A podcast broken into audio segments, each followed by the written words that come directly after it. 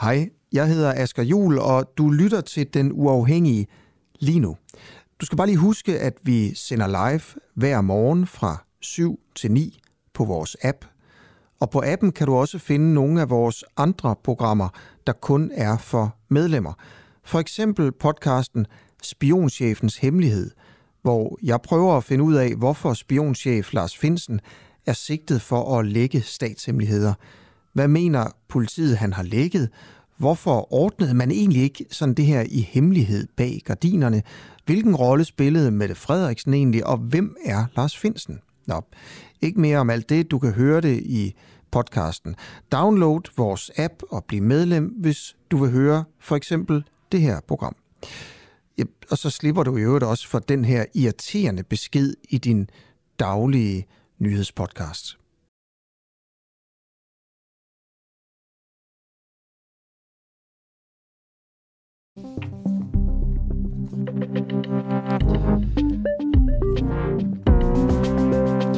Velkommen til en uafhængig morgen med Asker Jul.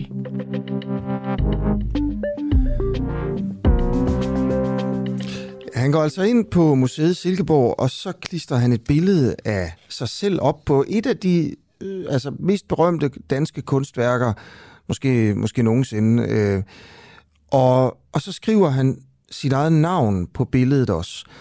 Er det kunst, eller er det herværk? Jeg tror, de fleste vil hælde til det, sen, til det sidste. Altså, det her det er bare fuldstændig stupidt øh, herværk. Jeg får øh, besøg af kunstneren her om en time, øh, og prøver at spørge Ibi Pibi, som kun den såkaldte kunstner hedder, fordi at øh, hun øh, tog navneforandring. Hun hed Per engang, og øh, så var hun, siger hun selv, inspireret af både Ibi Støvring og Pippi Langstrømpe. Er det her noget, man overhovedet kan tage seriøst, eller er det bare en herværksmand eller kvinde, som, som burde blive straffet for det, som hun har gjort? Inde på Ibi Pippis egen hjemmeside, øh, der er der en masse kommentarer. Øh, det er som om, hun er meget stolt af det, faktisk. Øh, men der, der er der en, der hedder Jens, der, der, der, der siger her, det her, det er og bliver helt ubegribeligt ubegribelig stupidt. Med denne gigante fadese har du for evigt positioneret dig som den mest ynkelige idiot i dansk kunsthistorie. Historiens dom vil være nådesløs. Og jeg glæder mig til det her interview om, øh, om en time. Bliv hængende. Godmorgen. I øvrigt, det er mandag. Det gør ikke noget, det er dejligt, fordi himlen er blå, øh, og, øh, og foråret er kommet og du lytter til Den Uafhængige.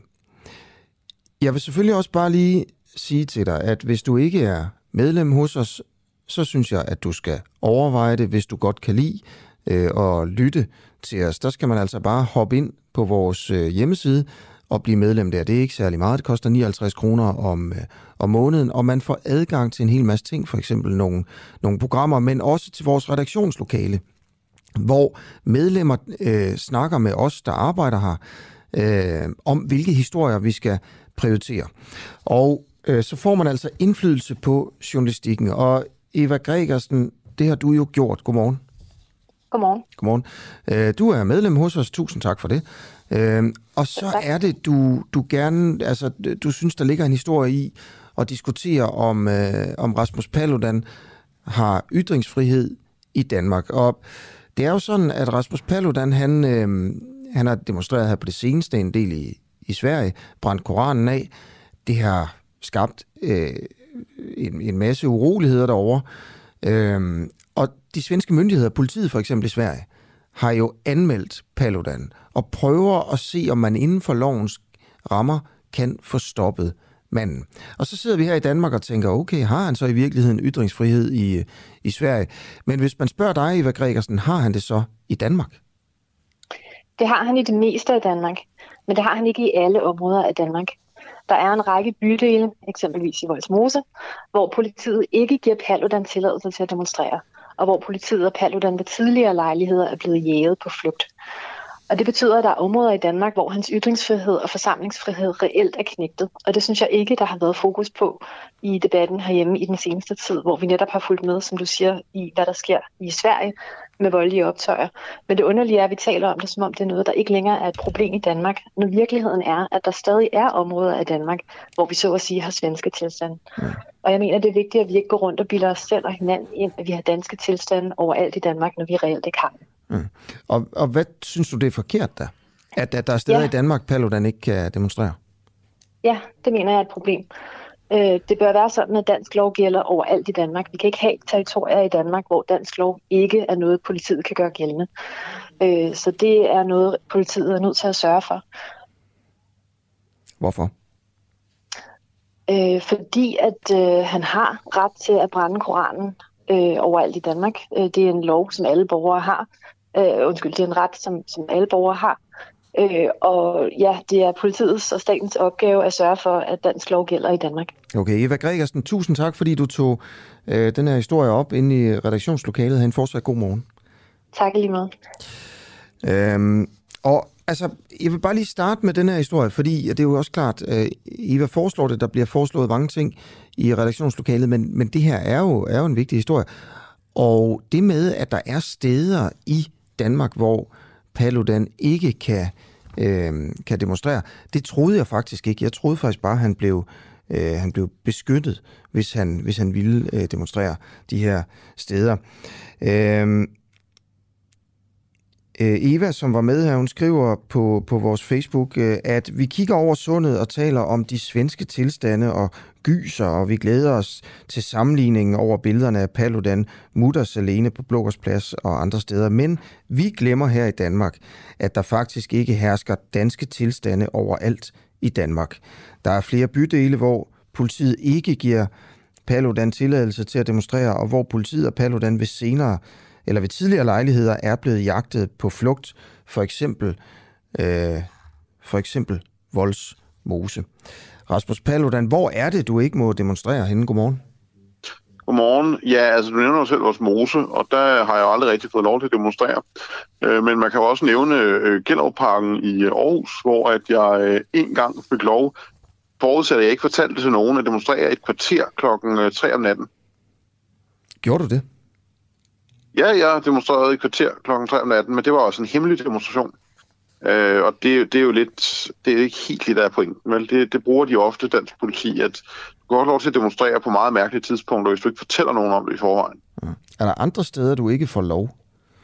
Ja, ja, ja. Og, altså, der er øh, for eksempel hos øh, Ørsteds var i, øh, i, i Skive foran moskeen der. Det er også altid no-go. Okay, hvad, hvad er begrundelsen for, at du ikke øh, må?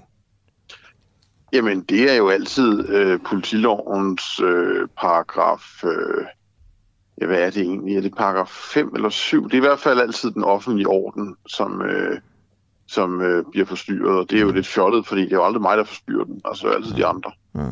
Okay. Så Voldsmose, Gellerup og Skive... Øh, Gellerup så en enkelt gang kl. kvart over tre om natten, det er jo også fuldstændig absurd. Er der, er der andre steder? Øh, der er øh, Stengårdsvej i Esbjerg. Okay. Også øh, no-go. Um, hvad, hvad er det så, for et sted? Det er jo et problematisk sted. Altså, det er jo en af de her øh, udsatte boligområder. Ikke? Ah, okay. okay. Hvad er så. dine tanker om det? Vi har jo øh, Eva Gregersen med her lige for lidt siden, der sagde, at det var et stort øh, problem for ytringsfriheden, øh, og øh, vi bilder os ind, at vi har sådan nogle danske tilstande, hvor du kan få lov til at, at stå sådan ensom og, og, og, og demonstrere, øh, uden at folk tager notits af dig længere. Øh, men, men i virkeligheden her synes hun, det er, det er et problem, at du i praksis øh, ikke har ytringsfrihed øh, de her steder. Hvad, hvad er din egen refleksion over det? Jamen, det er jeg enig i, og øvrigt er det ikke rigtigt, at, at jeg kan stå og, og demonstrere, hvor jeg har lyst til, uden, uden øh, at folk tager tit. Altså, der er jo nogle steder, som sagt, hvor det er helt umuligt, hvor man bare bliver totalt afvist. Og jeg har jo også fra, fra nogen, at, at de morer sig øh, og ligesom gør grin af det hele øh, visse steder uden så at jeg aldrig kan få lov til at demonstrere de steder. Men, men, øh, men jeg vil så også sige, at, at, øh, at det her med at stå alene, men altså ofte er det jo et spørgsmål om, at jeg kun kan få lov til at demonstrere, hvis jeg ikke fortæller om demonstrationen i forvejen. Og det er rigtigt nok, at hvis, hvis uromager og, og folk, der er uenige, ikke ved, at jeg kommer, så gør de ikke modstand, fordi de ikke er klar over, at jeg er der, før jeg nærmest er øh, øh, igen. Mm. Øh, men, men det er jo ligesom, og så vil jeg så sige, at, at det er jo heller ikke, altså den der historie med, at, at at nu har, nu har alle danske øh, opinionsmodstandere ligesom vendet sig til ikke at gøre modstand øh, fysisk, når jeg kommer, at det passer ganske enkelt ikke. Altså for det første har der jo været, har der jo været en, en pause, hvor jeg bare ikke har, har lavet og, øh, demonstrationer, og der har også været en lang periode, hvor at der ikke har været varsel i forvejen. Øh, I sin tid var der jo varsel flere uger i forvejen, det gør enormt mod forskel, fordi så kan alle, både tilhængere og modstandere, have tid til at planlægge. Øhm, og så er det jo også, som sagt, et spørgsmål om, at, at, at de rigtig slemme steder, der, øh, der nægter politiet bare kategorisk. Mm. Okay, Rasmus Paludan, tak for en kort kommentar her til morgen. Er det her et problem, øh, at, at Rasmus Paludan ikke får lov til at demonstrere i Voldsmose, Gellerup, Skive og Stenkorsvej i Esbjerg? Eller er det fint nok, han får lov til at demonstrere andre steder? Øh, ja, altså, det er jo selvfølgelig en eller anden form for... Altså det her princip med ytringsfriheden, øh, hvor meget skal vi gå op i det? Altså, hvor vigtigt er det øh, egentlig i, i, i de her tilfælde? 1245 er sms'en, hvis du vil skrive en til mig her til morgen, om alting selvfølgelig. Du kan også skrive på Facebook, hvor jeg ser alle de her live-kommentarer. Øhm, så, øh, og der, Søren har allerede skrevet på Facebook, Paludan påpeger desværre et alvorligt problem, som mange gerne vil have, øh, vi bare skal lukke øjnene for. Det er godt, I tager det op med ytringsfrihed. Så Søren mener i hvert fald, det er, det er vigtigt, det her, øh, ligesom Eva, der skrev om det. Prøv om fem minutter, der skal jeg interviewe, og det glæder jeg mig til, det her interview. Det er noget helt andet. Det handler om, at, at, at, at folk får savet deres ben af på danske hospitaler, øh, fordi øh, man, altså hospitalspersonalet simpelthen ikke når at behandle dem for det, de oprindeligt kom ind for. Prøv, det, det er selvfølgelig en, en, en sådan forholdsvis kompleks sag, men, men det her, det er mere eller mindre øh, kernen i det. Og hospitalsdirektøren, øh, Ole Thomsen fra, eller koncerndirektøren i, i Region Midtjylland, Ole Thomsen, han er jo chef for alle hospitalerne, øh, han er med på en telefon lige om fem minutter for at fortælle om, hvad i alverden det er, der egentlig foregår. Jeg snakker også her til morgen med, med Søren Espersen. Det gør jeg om uh, cirka 40 minutter. Hvorfor lukkede han Radio 24 Han siger jo nu her i weekenden, det var en fejl. Jamen, hvorfor gjorde de det? Hvad skete der egentlig? Hvem ville, hvem ville ikke? Uh, det interview, det glæder jeg mig også rigtig, rigtig meget til. Og så er det jo den 2. maj i dag. Og det vil jo sige, at nogle af jer var ude og drikke bajer i går. 1. maj. Hvad, hvad betyder den 1. Øh, maj for dig? Ja, 1. maj er 8 timers øh, søvn, 8 timers arbejde og 8 timers øh, frihed. Og I har sådan et øh, flag med, kan jeg se. Hvad står det for? Ja, fordi vi, vi er fra Frankrig. Vi er oppe at den øh, liberaliste Macron bliver stemt. Ikke nemt, med comment tu dis, øh, majorité, tabt øh, majoritet i Folketinget. Han, han, vi håber, han mister øh, flertallet i det franske parlament ved det næste franske parlamentsvalg. Og hvorfor det? Fordi vi ikke synes om hans politik. Hvad det ikke kan lide ved politikken? Ja, liberal, ordoliberal politik.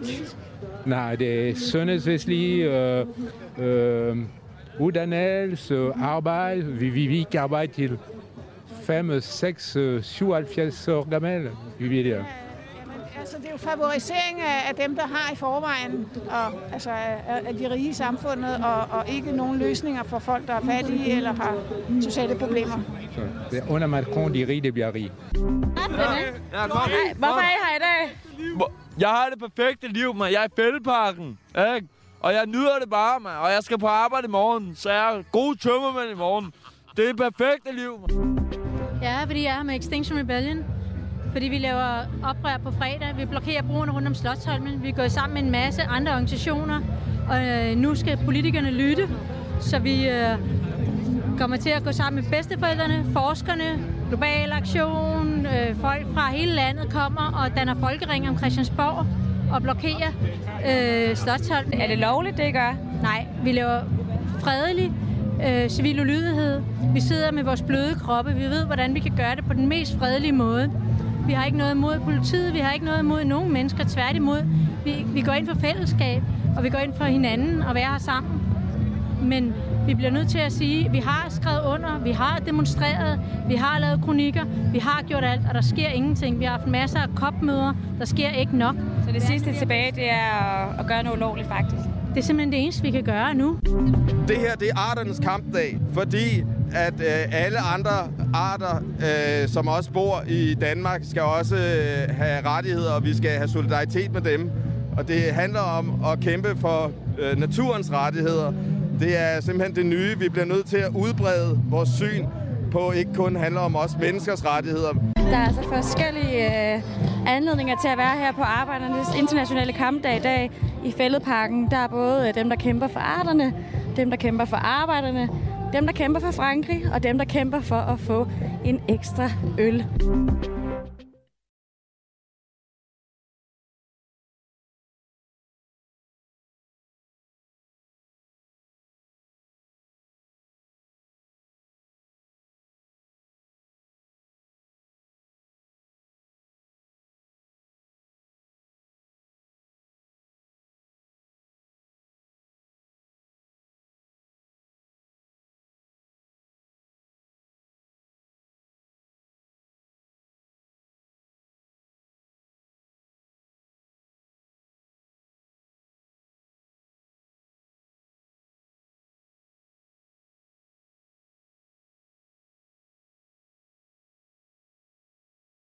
Morgen. Øh, jeg hedder Asger, og det var mig, der sådan i sin tid sammen med, sammen med Pernille og Kasper Rasmus startede øh, den, øh, den, den uafhængige. Øh, og vi vidste jo ikke rigtigt, hvad det ville blive til og sådan noget, men, øh, men, men nu er vi jo fast besluttet på, at det her det skal blive til et, øh, et rigtigt øh, medie, der skal, øh, der skal op og, og spise med kniv og gaffel sammen med, sammen med de store i, øh, i den danske medieverden. Men der er vi jo slet, slet ikke endnu. Øh, og når jeg siger spise med kniv og gaffel, så betyder det ikke, at vi skal blive ligesom dem, men vi skal blive lige så store i forhold til impact. Altså, vi vil gerne sætte et aftryk på det danske samfund, fordi vi mener, der er brug for at holde magthaverne lidt mere i ørerne, end, øh, end det bliver gjort øh, nu her. Og, og vores bidrag, det er jo så at lave afsløringer, sætte fokus på ting, som andre overser. Øh, Øh, og stille kritiske spørgsmål, som afslører magthavere, øh, som ikke har tænkt over sagerne, ikke kan argumentere for deres ting, eller ikke har sat sig ind i sagerne på en ordentlig måde, eller måske prøver at skjule noget øh, for, for offentligheden, som, øh, som de ikke burde skjule. Altså, et eksempel fra sidste uge egentlig, er, at vi sætter ret meget fokus på, øh, på, på den måde, hvor, hvorpå danske skattekroner er blevet kanaliseret over i franske øh, våbenfirmaer, øh, som så har øh, forsynet Putin indtil for ganske nylig med våben til hans hær, som jo nu er i gang i Ukraine. Det er igennem nogle fonde i EU, som vi faktisk er med i, selvom vi jo har et forsvars øh, forbehold, så er vi med til at give penge til nogle EU-fonde, som så støtter den, for eksempel den franske våbenindustri, som så sælger til, til Putin. Hvorfor i alverden gør vi det? Altså, det er, jeg, endnu en gang med, med, med, med, med EU er, er der jo bare nogle ting, hvor man må sige, jamen, hvornår var det, vi stemte om, at vi skulle gøre det? Altså, hvad, hvad er det for en magt og en kompetence, der lige pludselig ligger i, i EU til at tage danske skattekroner og så kanalisere dem hen på den måde? Øhm, det er en ting, som altså, til stadighed forundrer mig øh, i alt det her. Øh, og det er også derfor, at vi jo dækker EU-afstemningen, som jo kommer snart, her 1. juni om en måned er det jo, øh, når vi skal stemme om forsvarsforbeholdet. Øh, ud fra den præmis, at vi skal undersøge i hvor høj grad det er en glidebane. Og glidebaneargumentet er jo simpelthen det centrale argument, også hvis man følger debatten her om EU fors, øh, forsvarsforbeholdet, øh, hvor dem, der siger, vi kan bare sige ja, vi kan jo selv bestemme, hvad vi vil være med til, vi behøver ikke sige ja til noget, vi ikke vil være med til, og alle dem, der siger, ja, pas lige, dem, dem der siger, vi skal stemme nej, de siger, pas på, det kan udvikle sig til noget mere. Det er simpelthen debatten i en nødskal, det er glidebanen, hvor ender det her henne. Nå, det er bare for at sige en af de ting, vi har, vi har fokus på også. Øhm, ja, hvis, hvis du kunne tænke dig at støtte projektet her, øh, så får du, vi vil også gerne give dig noget. Det er jo super svært, fordi vi er jo meget, meget små og har næsten ingen ressourcer, men vi har for eksempel lavet nogle, øh, nogle unikke podcasts, som man ikke får andre steder, som vi synes er rigtig, rigtig vigtige. For eksempel har vi en podcast, der hedder Snyd og Bedrag, og der kommer et nyt øh, afsnit op her i, øh, i dag. Det spiller vi på, øh, på vores øh, app kl. 16. Men hvis man ikke hører, hører det der, så kan man bare gå ind på vores app og finde det som en podcast. Det er det eneste sted, det ligger. Og det er altså eksklusivt for medlemmer. Det vil sige, hvis du melder dig ind, så kan du høre den her podcast. Det nye afsnit kommer kl. 16. Konceptet er, at folk, der snyder, fortæller, hvordan de snyder. Vi moraliserer ikke. Vores værter Morten og Peter siger ikke sådan, hvordan kan du være det bekendt? Alt det der åndssvagt noget. De siger bare, hvordan gør du? Og hvis man lytter til den, så kan man finde ud af, hvor, hvor hullerne i osten er i det danske samfund. Og vi håber jo selvfølgelig, at nogle af dem, der skal løse, altså der skal lukke hullerne i osten, hvis man kan sige det på den måde, politikerne, de også lytter med. Her er et, bare et lille klip fra det nye afsnit, der kommer op i dag. Hvor meget har du egentlig tjent på det her? Jamen, altså, for mig der handler det ikke om at skulle hive et eller andet stort beløb ud af skat eller noget. Det, det er jo mere bare sådan, hvad kan man sige, øh, i stedet for at skulle betale penge til skat, så synes jeg, det er lidt sjovt at få lidt igen derfra, når man alligevel betaler penge øh, hver måned til det. Men øh, et skud fra hoften er det nok rundt regnet løber op i 20.000. 20.000 kroner? Over hvor mange år? Ja, ja det er så i, ja, siden, siden jeg ja, hvad var jeg, 19 dengang jeg første gang jeg var rettet kørsel. Ja. Og ja, jeg er 27 år i dag. Okay. Så Så sådan cirka 8 år. 20.000 ja. kroner på 8 år, det er jo også en form for lommepenge, kan man sige. ja, ja, Ja. det synes jeg også.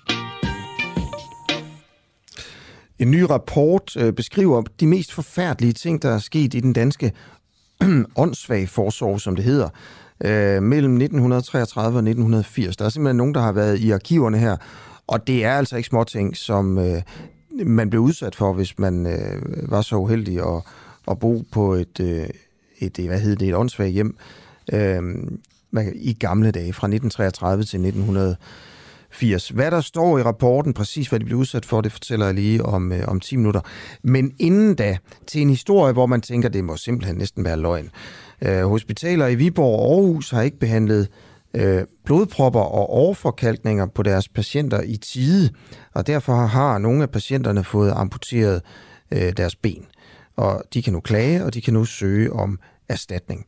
Ole Thomsen, koncerndirektør i Region Midtjylland. Øh, hvad er din, altså, hvis du skal fortælle den her historie, hvad, hvordan vil du så sige det? Godmorgen. Godmorgen. Jeg tror, du antydede, at øh, det var en utrolig historie, eller en forfærdelig historie, og jeg er i hvert fald enig i, at det er en forfærdelig historie. Det er det værste, jeg selv har set i mange, mange år.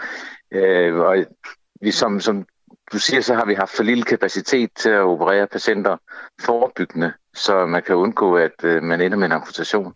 Og det er en meget, meget ulykkelig situation. Øh, altså, hvor mange, hvor mange drejer det sig om? Hvor mange har fået amputeret øh, et, altså, deres ben eller et eller andet, fordi de ikke har fået behandling i tide? Det er svært det entydigt at sige, fordi det eneste viden, vi har om det, er nogle sammenligningstal mellem øh, tre regioner. Vi har jo ikke kunnet analysere hver enkelt patientforløb for at vurdere, om, om øh, amputationen var på sin plads, eller den ikke var på sin plads. Men de her sammenligningstal på tværs af regionerne, de siger, at øh, det er i størrelsesorden af 90 patienter om året, der har fået amputeret deres ben, fordi de er for sent er kommet frem til behandling. Mm.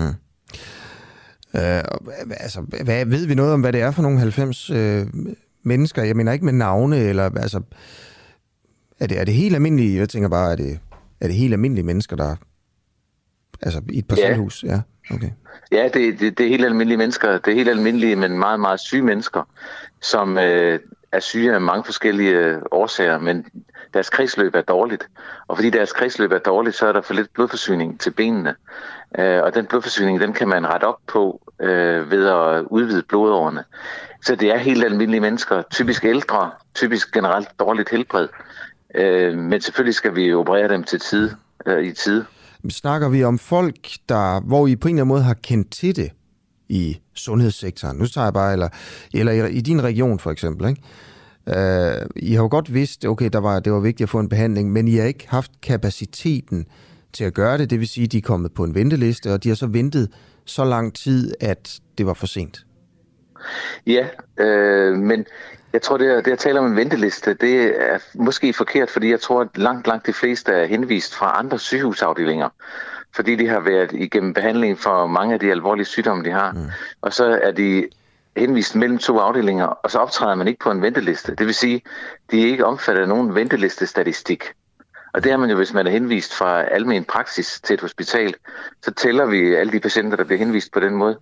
Mm. Og, og man bliver også talt op, hvis man er henvist i en kræftpakke. Men det her, det er noget, der er, er landet under radaren ulykkeligvis. Mm. Har det været, er det et brud på nogle, hvad kan man sige, frister? Der er jo i sundhedsvæsenet nogle gange nogle frister om, at man skal til øh, inden for så og så lang tid. Øh, nogle regler simpelthen om, at man ikke må gå og vente for lang tid på at få en kraftbehandling for eksempel, eller et eller andet. Øh, har det overtrådt nogle af de regler? Ikke som jeg kan vurdere. Der, der er der øh, regler for, hvornår man skal behandles, med, hvis man har kræft eller hjertesygdom, og der er også regler for, hvornår man skal behandles, hvis man bliver henvist, som sagt, fra almen praksis. Øh, den her patientgruppe er der ikke nogen regler for andet end almindelig gældende faglig standard. Øh, og det er, der ikke, det er der ikke regler for, det er vurderinger. Mm. Og øh, den har vi ikke levet op til. Okay. Men 90 stykker, der har fået savet et ben af øh, i din region, det lyder så forfærdeligt, når man siger det, fordi I ikke har behandlet dem i tid? Som jeg indledte med at sige, så er det også en, en forfærdelig og ulykkelig situation. Jeg tror, at 90 øh, er, er værste, det er den værst mm. tænkelige situation. Jeg tror, jeg tror i virkeligheden beløb, eller antallet er lidt lavere, men det er alligevel en hvad tror du, situation. Hvad tror du antallet er? Jeg ved det ikke, fordi vi skal have fundet ud af, hvilket patientforløb der er tale om. Det ser ud som om, at der også er regnet kræftpatienter med i vores amputationer. Mm. Og der skal vi prøve at se, om vi kan rense dem ud, fordi mm. de hører ikke til den her problemstilling. Hva, men, men tallet er alt for højt. Ja, men hvad gør tallet du? Hvad, hvad, de, dem, der har fået savet et ben af, fordi I har været for langsomme, ikke? Hvad, hvad gør du som, uh, som direktør i Region Midtjylland for dem nu? Dem har vi en, øh, en dialog med patienterstatningen om, fordi de skal til patienterstatningens vurdering. Fordi patienterstatningen skal i givet fald udmåle en erstatning. Og når jeg siger i givet fald, så er det fordi patienterstatningen vil vurdere, om det var noget, der kunne have været undgået, eller det er noget, der ikke kunne have været undgået. Og det skal vi have eksterne specialister til at se på. Øh, det er klogest, at vi lader nogle andre vurdere, øh, hvornår vi har begået fejl, og hvornår vi ikke har begået fejl. Så øh, vi skriver til patienterne, vi giver dem mulighed for at ringe ind til os og få noget hjælp, og så øh, henviser vi dem til at klage til patienterstatningen, og det hjælper vi dem også med. Mm. Okay. Øh, lige en, en kort øh, afbrydelse her, øh, Ole Thomsen. Det er fordi, vi er tilbage på vores app øh, igen, så jer, der lytter med på appen. Øh, velkommen til, tilbage. Øh, vi er i gang her med et interview med, med Ole Thomsen, der er koncerndirektør i Region Midtjylland øh, som fortæller, og Ole, du fortæller jo den her historie om, øh, hvordan at at nogle patienter i, region, i din region har fået savet deres ben af, fordi I har været for langsomme til at behandle dem for, øh, for de blodpropper og overforkalkninger, som de har haft. Blodet strømmer dårligt igennem, øh, og især igennem, igennem benene for de her patienter. Og hvis man venter for længe, så kan man simpelthen være nødt til at skulle amputere. Og I har ventet for længe, Ole Thomsen. Øh, Øhm, og det er jo ikke altså, på den måde et kritisk interview, det her, fordi du siger jo bare, jamen det er rigtigt, det er sådan, det er. Og, og nu skal man så til at gennemgå sagerne med patientklagenævnet for at finde ud af, om der er nogen, der skal have noget erstatning. Øhm, hvor, altså, hvad er forklaringen på, at I ikke fik behandlet dem i tide? Den, den, den kontante forklaring, men den giver ikke meget, ret meget information, den er jo, at der var for få operationsstuer til rådighed til at lave den her slags indgreb, og der var også for få speciallæger. Men hvorfor vi er havnet i den situation, at vi havde for få både operationsstuer og læger, det ved jeg simpelthen ikke. Hmm. Er det, står det værre til i din, i din region end i andre regioner? På en lang række områder står det bedre til i vores region ja, men, nej, på det her end i andre regioner, men her, men her, lige her, står det værre til. Det er i hvert fald min vurdering. I forhold til de to regioner, vi har sammenlignet os med, så står det værre til og, i vores region. Og, og hvorfor det? som sagt, så, så er det stadigvæk uklart for mig, hvorfor vi har havnet med så få operationsstuer og så få læger. Vi har faktisk ikke talt om det i de år, jeg har været en del af sundhedsvæsenet, om at vi havde en for lille kapacitet på det område. Hvor lang tid har du kendt til det her problem? I tre uger. Okay. Så man kan sige, det, i din region, der er det værre end i de andre regioner. Og du siger, det er fordi, der er for få læger, for få operationsstuer, og du kan her, selvom der er gået tre uger, og vi snakker op mod 90 mennesker, der har fået sat deres ben af, der kan du ikke svare på, hvorfor det egentlig er sådan, at du ikke har læger nok hos dig, og operationsstuer nok hos dig. Og det skyldes, at øh, jeg har gjort, hvad jeg kunne de sidste tre uger for dels at blive klog på problemstillingen, dels at rette op på problemstillingen. Jeg synes, det er meget bedre at forsøge at rette op på problemstillingen og øge kapaciteten, eventuelt sende patienterne til andre regioner, mm. end det er at grave mange, mange år tilbage for at finde ud af, hvorfor det endte så galt. Det, det skal vi nok få gjort, men det vigtigste var, at vi tog os af patienterne. Mm. Ej, nu er det jo ikke sådan, du behøver at lave alting selv. Altså, hvor mange milliarder har du øh, budget til? Du kan vel sætte andre folk til det. Jeg tænker bare, øh, at undersøge, hvorfor noget er et problem, er jo, er jo, er jo altså første skridt, når man skal løse det. Nej. Det første skridt er at løse problemet. Man kan godt løse problemet ved at udvide antallet af operationer ved at operere om aftenen og om lørdagen, og andre operationer ud af nogle operationsstuer og operere nogle flere patienter. Man kan godt lave aftaler med læger og sygeplejersker om at arbejde mere, mm. øh, uden at man ved, hvorfor man faktisk har for få operationsstuer til rådighed. Okay, så det, og det er I gang med nu? Det har vi gjort. Okay. Øh, hvor, hvor mange går og venter på sådan en operation lige nu? Jeg ved det ikke. Øh, jeg har gjort det, hvad jeg kunne for at fremskynde patientforløbene ved at øge kapaciteten. Mm. Hvornår blev den sidste, det sidste ben sat af, fordi I har været for langsomme? Det er umuligt at sige, fordi vi ved ikke konkret, hvilke ben, der bliver sat af, fordi vi er for langsomme. Det er patienterstatningen, der skal finde ud af det. Men vi skal selvfølgelig gøre alt, hvad vi kan for at få rykket patienterne frem. Det er derfor, vi har udvidet kapaciteten. Okay, hvis jeg spørger dig her, hvad kunne du, eller hvad kunne din region have gjort bedre? Øh, så det med regionen, hvad kunne din region have gjort anderledes, for at det her var blevet øh, var ind på en bedre måde? Vi kunne have gjort det lettere for dem, der arbejder i hverdagen i karkirurgien at komme af med nogle oplysninger om, at kapaciteten var for lille. For jeg tror faktisk godt, der var nogle enkelte personer, der vidste det. Ja, og hvor, hvorfor har I ikke gjort det? For at vide, at sådan noget ser ud som, det er svært at komme af med, så skal man grave ned i problemet og analysere det. Ellers så tror jeg, at organisationen fungerer. Folk siger det til hinanden, de skal sige. Øh, men det her ser det ud som om, der ikke er blevet, der er ikke blevet sagt noget højt, eller også så har man ikke lyttet til dem, der har sagt noget højt. Okay. Øhm, um, right. Altså, hvordan fungerer sådan noget her? Jeg, jeg sidder og tænker, nu fortæller også lige, hvad der foregår inde i hovedet mig. Skal jeg spørge dig, om, om du vil give en undskyldning til dem, der har fået sædet benet af?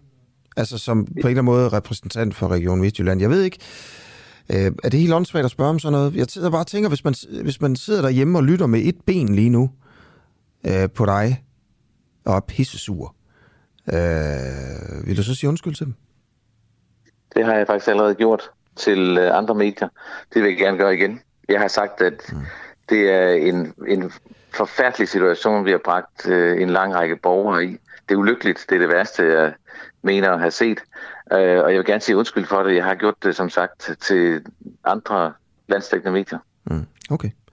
Øhm, altså, tusind tak for interviewet her. Marianne skriver ind på vores øh, Facebook-side, øhm, om jeg ikke kunne være lidt mindre sensationslysten, i stedet for at sige savet deres ben af, så at sige øh, amputeret benene. Øh, og det kan jeg jo selvfølgelig også godt, men man bruger en, øh, altså, øh, en, øh, en sav, gør man ikke det?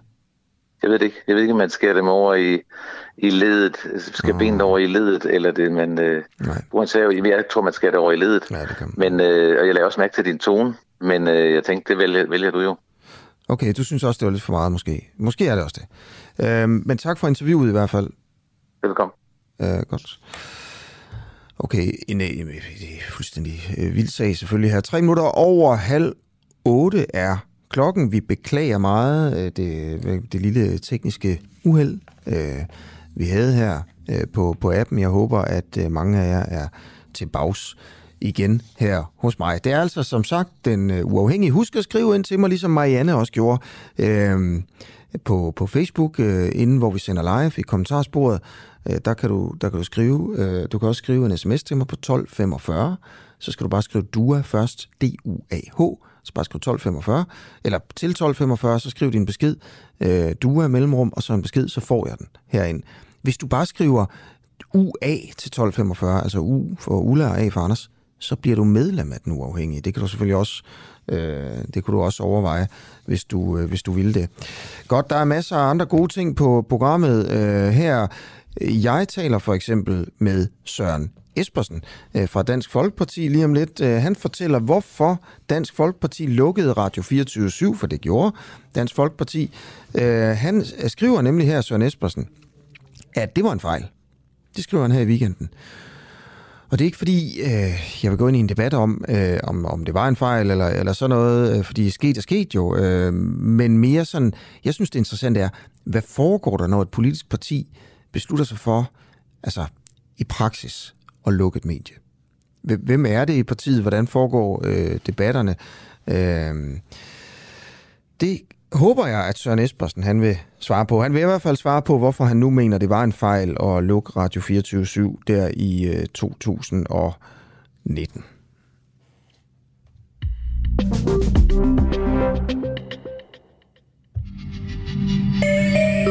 Oppositionen i Folketinget er afgørende for demokratiet. Det glemmer mange, men vi husker det på den uafhængige.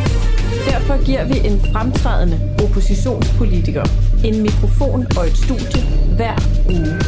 Lige nu er verden blå, men hvis magten skifter, bliver verden rød. Lyt til oppositionen på den uafhængige app, som kan downloades gratis. Ja, jeg kommer til det med, hvad der skete i åndsfagforsorgen fra 1933 til 1980, og den nye rapport øh, lige om lidt. Jeg vil bare lige først øh, lige tage et par, et par dagens nyheder. Det er jo også sådan, at øh, vi har jo ikke herinde øh, en stor nyhedsafdeling og nyhedsoplæser, men vi har jo mig, og jeg sidder og er på øh, de forskellige øh, hjemmesider, sammen med Sofie, der sidder herude bag glasvinduet, og så, og så finder vi ud af, at hvis der er noget her til morgen, hvis der er nogle store nyheder, så er vi på dem. Og dagens store nyheder er øh, sådan i den politiske verden her hjemme i Annedam, at Mathias Tesfaye, han nu bliver justitsminister. Øh, han overtager fra Nick Hækkerup, som forlader politik og bliver lobbyist. Det er jo også en, en historie øh, for sig, som fortjener lidt opmærksomhed. Han bliver direktør i Bryggeriforeningen og skal nu påvirke øh, øh, øh altså de andre i regeringen. Han går simpelthen altså fra det ene job til det andet, skifter side fuldstændig. Det er jo også langt ude. Må man det? Kan han, er det troværdigt? Hvor lang tid har han, har han som justitsminister i øvrigt vidst, at han ville have det her job, eller hvornår søgte han jobbet?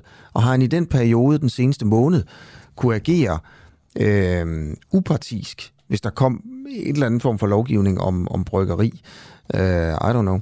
Men øh, nogen mener jo, at det her, altså det her move, han laver nu her, det, det skal man ikke have lov til at kunne lave. Nå, uanset hvad, Hækkerup var ude af regeringen, ude af politik. Øh, han har været der i lang tid. Øh, Tesfaye er den nye justitsminister. Så mangler vi jo en udlændinge- og integrationsminister, og det sætter gang i en lidt større rokade. Kort Dybvad Bæk, der, øh, han bliver altså øh, udlændinge- og integrationsminister, men han er jo til gengæld øh, indenrigs- og boligminister, så mangler man sådan en, og det bliver Christian Rabia Madsen, som ikke har været minister før. Han har øh, været politisk ordfører i et stykke tid, og nu rykker han altså ind på ministerholdet. Og dermed er rokaden slut til Sfeje, justitsminister. Øh, øh, Kåre Dybvad bliver udlændinge- og integrationsminister, og så Christian Rabia Madsen bliver altså indrigs- og boligminister. Hvad skal man så tænke om det? Jeg er sikker på, at alle de andre medier går sådan mere eller mindre i selvsving over det. Jeg ved ikke rigtig, hvor meget man skal gå i selvsving over det. Det er jo bare navn. Det er politikken, der betyder noget. Det er den politik, de vil føre, der er vigtig. Øh, derfor har vi egentlig valgt ikke at gøre alt for meget ud og øh, ud af, af det her.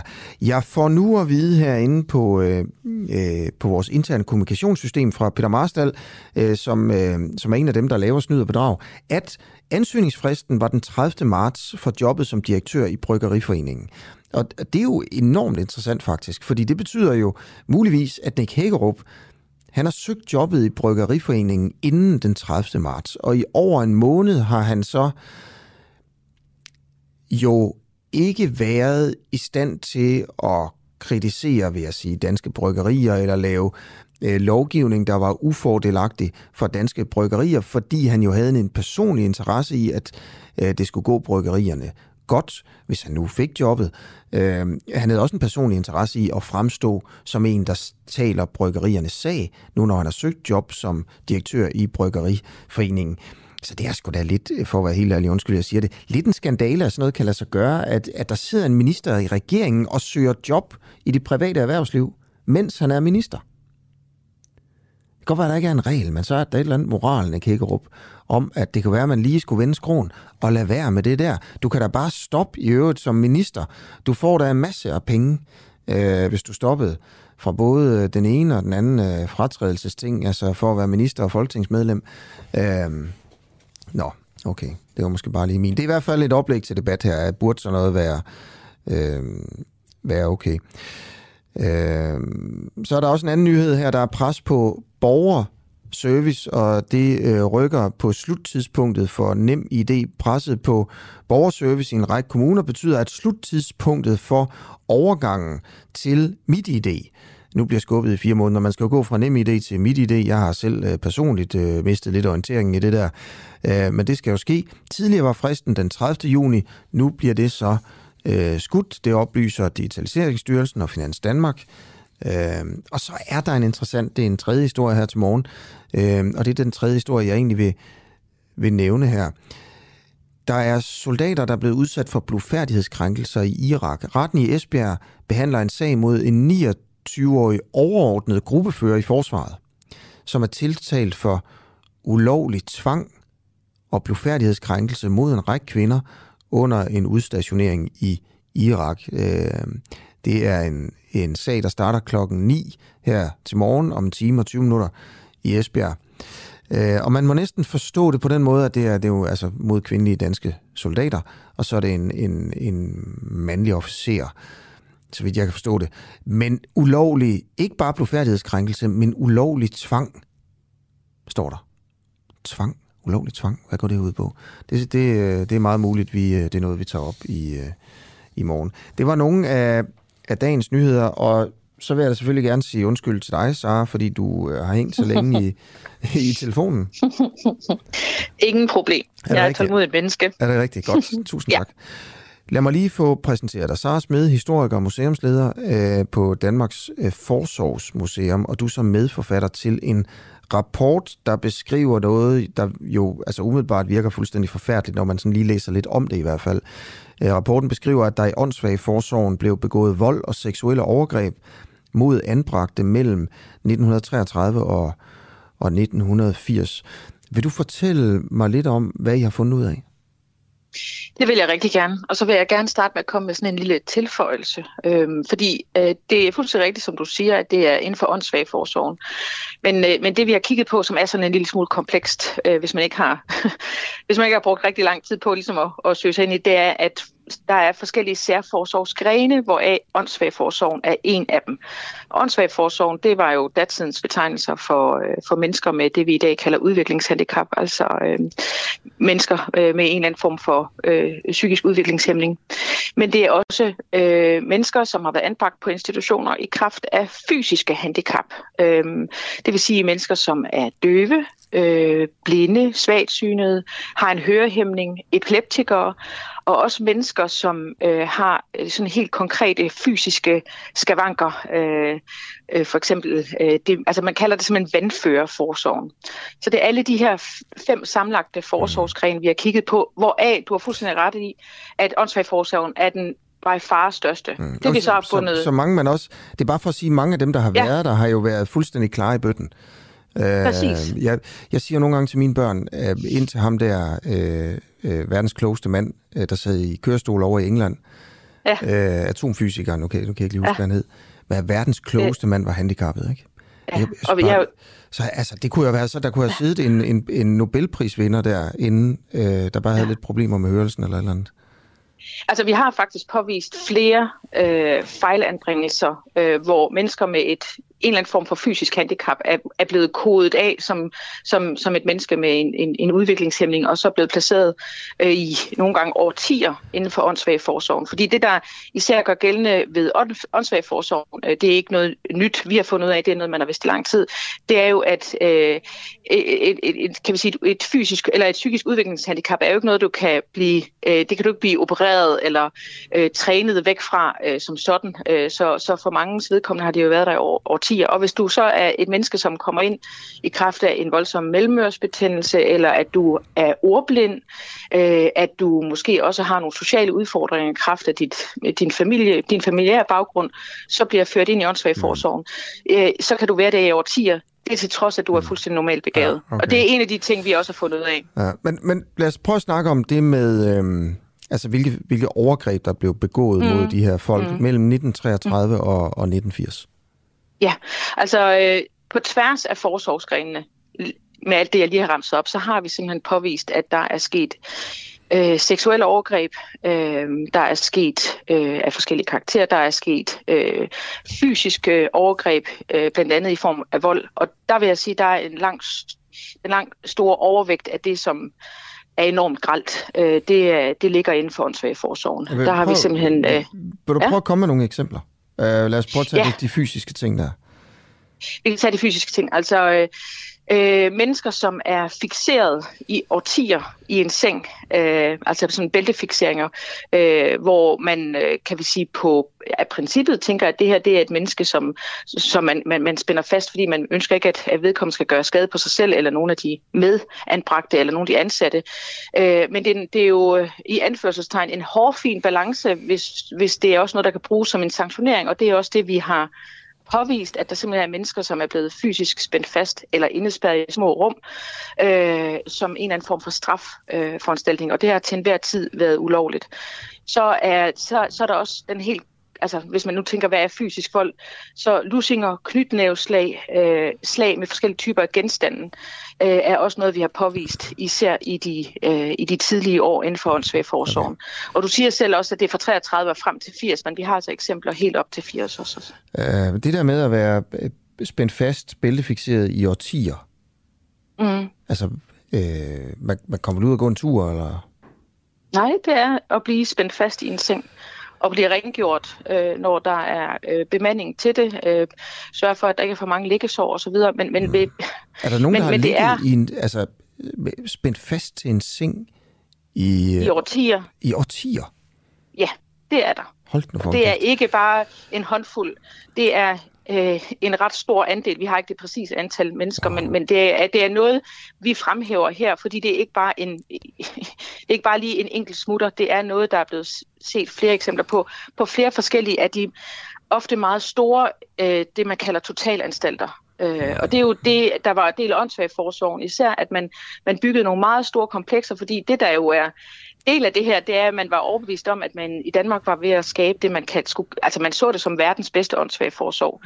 Øh, og at man kunne institutionalisere de her mennesker, og, og, og de var i en, en, i en skjult verden, og som udefra kunne man tænke, det, det var det, det bedst mulige, øh, der kunne ske for dem. Øh, men men i, i, i, altså det er jo i høj grad handlet om, at det her var også samfundet, der skulle øh, have, have fjernet nogle individer, som man kaldte minusindivider, ja. asylister, og så er det, ja, det er okay. beskæmmende. Okay, og ej, man kan bare altså, forestille sig, hvad det ville gøre ved et menneske at ligge øh, spændt fast til en seng i 20 år i træk.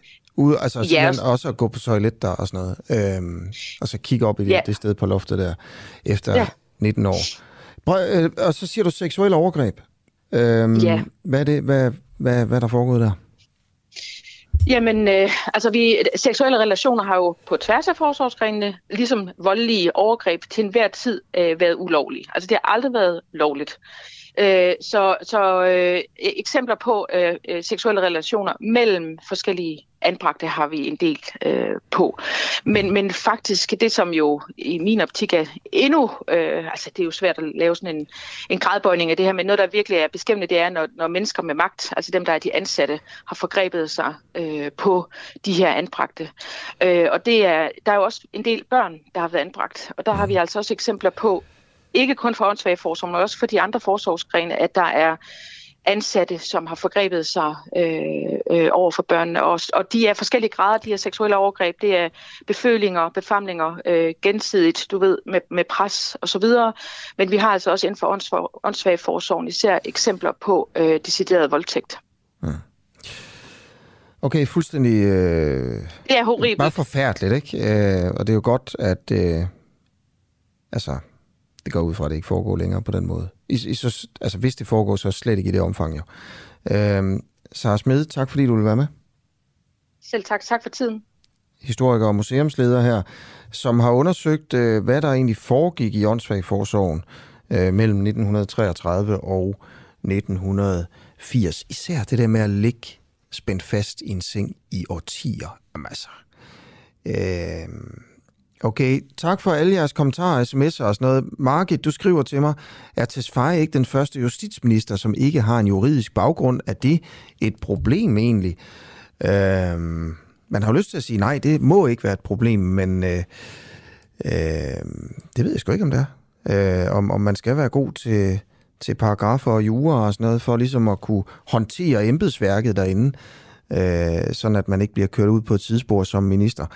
Øh, Susanne Kjellerup skriver, øh, Nick Hækkerup render af pladsen, før han skal stilles til ansvar. Det er set før. Jeg ved ikke præcis, hvilken sag vi øh, det drejer sig om her, men det kunne jo være øh, sagen om øh, den sigtede spionchef.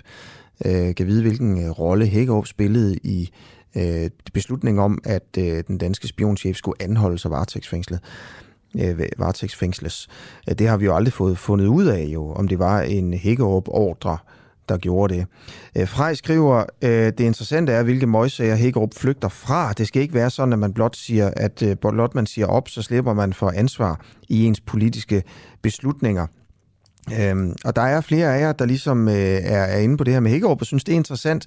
Øh, Marianne skriver, mener du, altså Maja Asker, mener du, Asker, at ministeren skal sige sit job op, inden øh, have fået det nye job? Det er jo fordi Hækkerup har fået job som øh, direktør i Bryggeriforeningen.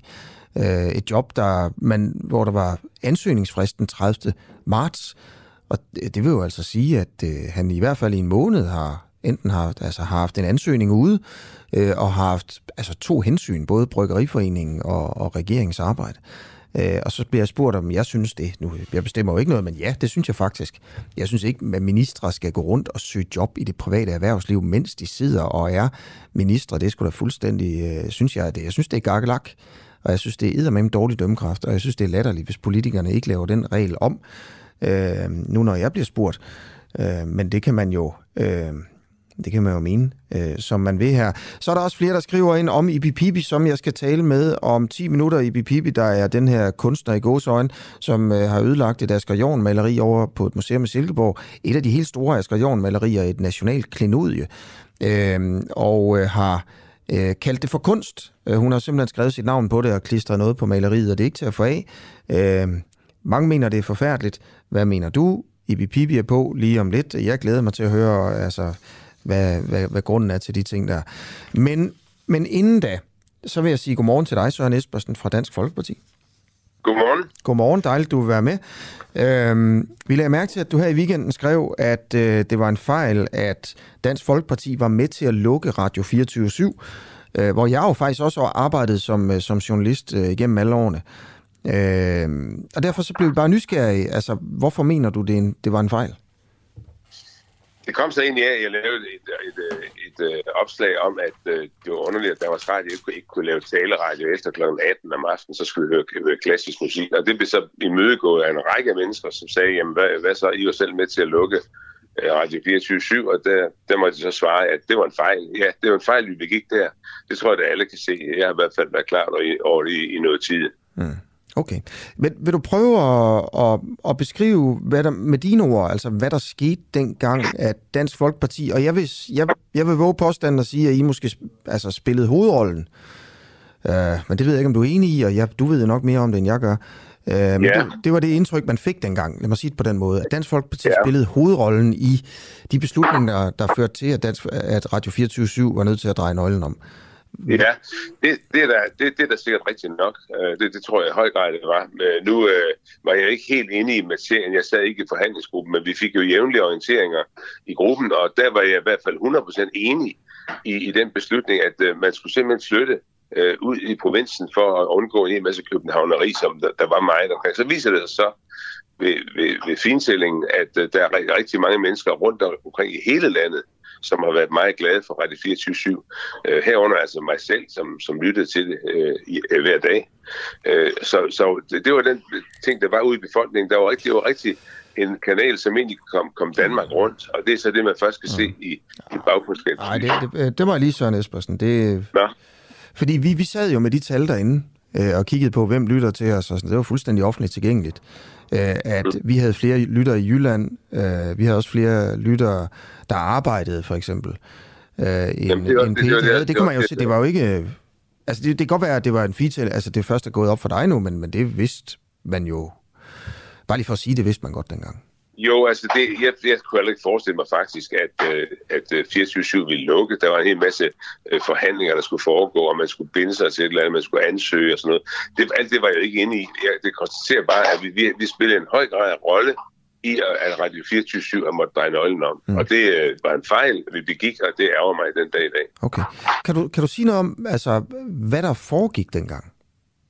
Jamen, du ved, øh, når, når der, er for, der er forhandlingsforløb, er nogle forskellige øh, forhandlingsforløb, øh, de, der er typisk to, der sidder øh, med et forhandlerbord sammen med regeringen, og så melder de tilbage jævnligt til folketingsgruppen om, hvad der sker på det område, man nu taler om. Og sådan var det også her. Øh, ja, øh, bemærkede, at øh, det var væsentligt at for os, at øh, vi skulle ud i provinsen, og det synes jeg var en glimrende idé øh, at komme lidt væk fra København. Hvem var det, der, der ligesom sad og forhandlede de ting? Ja, det kan jeg ikke engang huske, og hvis jeg kunne huske det, så tror jeg, jeg vil sige det, fordi de, de, jeg ved, det, der, var, der var også forskellige forhandlerhold og sådan noget, men altså, det var typisk vores medieordfører dengang, så jeg ikke engang huske, hvem det var. Mm. Øhm, øh, det tror jeg var Morten Marinus faktisk. Men, okay. men, men øh, Espersen, altså, kan du huske, hvem der ligesom ville det mest? Der, og grunden til, at jeg også spørger ind om det her, det er jo fordi, det kan jo godt øh, lyde som om, at, at vi sovser rundt i sådan øh, øh, en eller anden sådan medie politiksovs her, ikke? og jeg har arbejdet der og sådan nogle ting. Men det er jo, det er jo selvfølgelig vigtigt, når, øh, når, når politikere tager beslutninger, som fører til, at medier bliver lukket. Øh, mange mener jo, nogen mener jo, at det var fordi Radio 4, eller Radio 24 var meget kritisk indstillet øh, over for, for nogle politikere. Øh, og, og det, kunne, det kunne øh, være med til at føre til det, at man kunne stille sådan nogle spørgsmål, der egentlig handlede om, om politikerne prøvede at styre medierne. Ikke? Øh, og, og derfor synes jeg bare, det er interessant altså, at, at snakke om. Det var bare en lille motivation for, for hvorfor vi, vi har taget det op her. Øh, kan du... ja, ja, men jeg, det, jeg, jeg må sige, uh, Asger Juhl, det, det er det rene brøv. Altså, jeg, jeg har vidderligt aldrig nogensinde været bange for at tale med journalister, og selvom det var nogle lortesager, jeg selv havde, og sådan tror jeg også, de fleste i DF er. Hvis du tænker på det, så er det faktisk Dansk Folkeparti, der er nemmest for journalister at komme i kontakt med generelt. Det tror jeg, mange vil være enige med dig i. Ja, det er jeg fuldstændig enig med dig i. Øh, sådan har det været altid, faktisk, i den tid, jeg har ja. været journalist. Ikke? Øh, og det er vel sikkert også noget, du har været med til at, at få til at ske, fordi du var presse, ja. pressechef øh, øh, tilbage i tiden. Ja. Øh, så det er sådan set rigtigt nok. Øh, men det vil også sige, at der, der skete noget i den tid der, faktisk, øh, i forhold til mm. tilgængeligheden og i forhold til øh, politikere fra Dansk Folkeparti i forhold til, hvor velvillige de var. Jeg kan huske en mand som Kim Christiansen kunne være enormt svær at få i radioen og, øh, og rigtig sur. Og han sagde også til mig nogle gange, når jeg spurgte, vil du ikke være med til at snakke om den der omfartsvej op ved Mariager? Så kunne han godt sige sådan, for eksempel, nu kommer, du lige, nu kommer lytterne lige herind bag et gardin, som man ikke plejer at være inde bagved, fordi det er ting, der foregår øh, mellem journalister og politikere sådan, i de telefonsnakke, man har bagom. Så sagde han også på et tidspunkt til mig, kan jeg huske, jeg vil fandme håbe, vi havde flyttet jer endnu længere væk helt op til Limfjorden eller sådan noget, sagde han. Ikke? Han var skide sur, altså. Og det blev en del af, af alt det der, altså. Men, men kan du huske, hvem i Dansk Folkeparti, der, der var allermest forhippet på at få Radio 24 flyttet til Jylland? Jeg, jeg, jeg oplevede ingen splittelse. Jeg, jeg, jeg, jeg, jeg render en, en gruppe, som synes, det var en rigtig god idé at få radiostationer, øh, taleradio flyttet ud til provinsen, og det var det, det drejer sig om for os alle sammen. Så der var ikke nogen som helst, øh, der var mere aktiv der end andre. Klart at medieordføreren øh, og, og, og, og, og gruppebestyrelsen i grad, som jeg selv var en del af, øh, bærer jo det ansvar, at, man, at hvor det så endelig, som det, som det gjorde. Mm. Okay, så det, det vil sige her, det undrer mig en lille smule, at I alle sammen var enige om det. Og så siger du nu her, set i bagspejlet, var det en fejl, fordi nu kan vi jo se, at der var rigtig mange i Jylland, der lyttede. Søren Espersen, Jamen, det, det, det vidste det, man godt faktisk, dengang, ikke? Jo, nej. Det, jo, det, gjorde, det, gjorde, det, det okay. gjorde man ikke på samme måde, men jeg kan fortælle dig... Hvad der kommet, i, øh, hvilke nye tal er der kommet frem siden? Nå, prøv lige at høre, i, i månederne og, og faktisk også i årene, der gik efterhånden, hvor vi, jeg var ude i, i mange lokalforeninger, i, også i Jylland og på Fyn, og hørte der enstemmigt, at det var en fejl, at vi var med til at lukke uh, Radio 24 Der gik det op for mig, i hvor høj grad den kanal egentlig var aflyttet. Og det er jo så det, man kan ærge sig over, og jeg, og jeg er flov over, at jeg var en del af det, ja. men sådan var jeg nogle gange. Ja, okay. men, men er der kommet nogle nye, altså hvad kan man sige, noget nye fakta frem om, hvem der lyttede til Radio 24 siden I tog den beslutning? Nej, nej øh, altså mig, mig bekendt øh, har jeg ikke, det kan godt ske, at jeg er blevet præsenteret for tal, det er jeg givetvis nok, men jeg har ikke øh, blivet mærke i det. Nej. Okay. Okay, Søren Espersen, er der, er der mere... Øh, altså, altså, vi vil jo gerne også ind bag gardinerne her, og det er jo det, jeg har... Mm. Kan, kan du afsløre nogle ting om, altså, om forløbet, om processen, som ikke har været fremme ellers? Mm, Nej, det, det kan jeg faktisk ikke. Øh, Jeg, jeg, jeg, har spurgt af det her om, om Berlingske Tiden. Jeg kan ikke svare på øhm, de ting, der foregik øh, i selve forhandlingsforløbet. For det var sådan nogle det der korte orienteringer, der kom øh, lige inden man skulle ned i salen og stemme og sådan noget. Inden for alle politikområder er det sådan. Så, så jeg har ikke hæftet mig yderligere ved det. Men først da jeg kommer ud og møder øh, folk rundt omkring, øh, allerede et par, par uger og måneder efter, så går det op for mig, hvor, hvor, hvor, hvor, hvor god den egentlig var, den station, også for alle i Danmark. Okay. Hvad lytter du selv til nu her, Søren Espersen? Øh, altså, når, når, når Danmarks Radio holder op med at, at, at sende taleradio kl. 18, så jeg ved ikke, hvorfor de gør det, så kommer der jo klassisk musik, og det, det er jo skønt. Ellers så lytter jeg faktisk til Radio 4, mm. som jeg synes, øh, der er en, øh, en god alternativ øh, for mig. Men jeg er ikke ret god til sådan at, at, at forsøge at lytte til, til forskellige kanaler, det må jeg indrømme. Man er sådan lidt af et vanemenneske, og ja. det skal man passe på med. Okay. Synes du, at Radio 4 er, er, er bedre end, end Radio 24 Ah, det ved jeg sgu ikke. Det, det, så sådan vil jeg ikke sidde og, og vurdere. Jeg, jeg har ikke meget forstand på det, men jeg synes, sådan, øh, jeg vil gerne over på noget taleradio, specielt når jeg kører i bil på vej hjem der om, om aftenen. Og, det kan jeg så ikke lov til i Danmarks Radio. Det undrer mig, når de har 3.000 medarbejdere, at de ikke kan finde ud af at lave taleradio fra kl. 18. Søren Espersen, tusind tak, fordi du vil øh, være med. Ja, du er velkommen. Ha' det godt. I lige måde. Er medlem af Folketinget for Dansk øh, Folkeparti, øh, som jo altså spillede hovedrollen, da kniven blev ført mod øh, Radio 24 i 2018, og øh, året efter i, i 19, der lukkede Radio 24 altså, øh, altså så godt. Det var det. Hej, du lytter til Den Uafhængige på podcast. Husk, at du også kan lytte med, når vi sender live hver morgen kl. 7.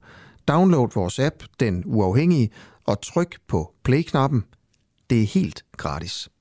Husk at skrive ind til mig her til morgen, hvis du øh, gerne vil, hvad kan man sige, repræsenteres i, i radioen. Skriv ind på Facebook, hvor vi er, hvor vi er live nede i kommentarsporet, eller send en sms lige nu til 1245. Bare skriv DUA først mellemrum, og så din besked. Øhm, jeg har været inde på, at der er nogle øh, nyheder her til morgen fra Danmark. Øh, det, det vigtigste er jo selvfølgelig øh, ministerrokaden. Øh, der er nogle forskellige byt, øh, fordi Nick Hækkerup han går af som minister. Det kontroversielle her er, at Hækkerup han har siddet som minister og søgt job i det private erhvervsliv. Øh, okay, men der er også historier fra udlandet. Øh, der er nogle øh, nye efterretninger, der siger, at russerne har lidt nogle alvorlige tab. Det vil tage over og erstatte dem i sin seneste efterretningsrapport, der lige er blevet udgivet. Der estimerer det britiske forsvarsministerium, at 25 procent af de over 120 russiske bataljoner, som blev indsat ved krigens begyndelse, har lidt så store tab, at de reelt ikke er kampdygtige. Det skulle blandt andet være de russiske eliteenheder. Øh, det skulle altså være dem, der har lidt de største tab i Ukraine. Og det vil sandsynligvis tage over for Rusland at genopbygge de her styrker, det skriver det britiske forsvars Ministerium. Øh, 120 bataljoner, øh, som blev indsat, da krigen startede, det svarer til 65 procent af den russiske hær.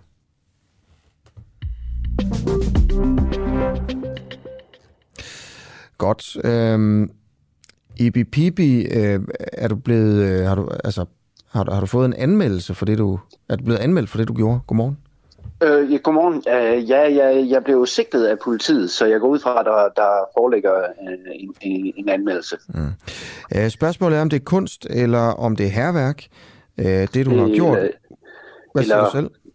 Jamen, jeg mener, jeg mener 100% der er tale om en, øh, om en øh, kunstnerisk handling. Ja. Øh, Jorden foretog en, modif- en modifikation af værket, og jeg har foretaget en dobbelt modifikation. Okay. Så på den måde mener jeg ikke, der er tvivl om, det er kunst. Okay, lad os lige prøve at, at fortælle historien om, hvad du har gjort her. Så vil jeg bare lige sige til lytterne, skriv ind til Ibipibi her til morgen, øh, sms eller på, øh, på Facebook.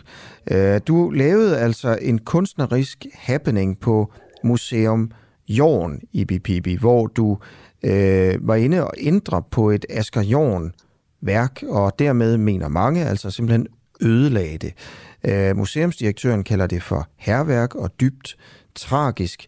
Øh, det er et øh, klenodie i den danske øh, kunsthistorie, øh, har jeg læst, at der er nogen, der, der siger.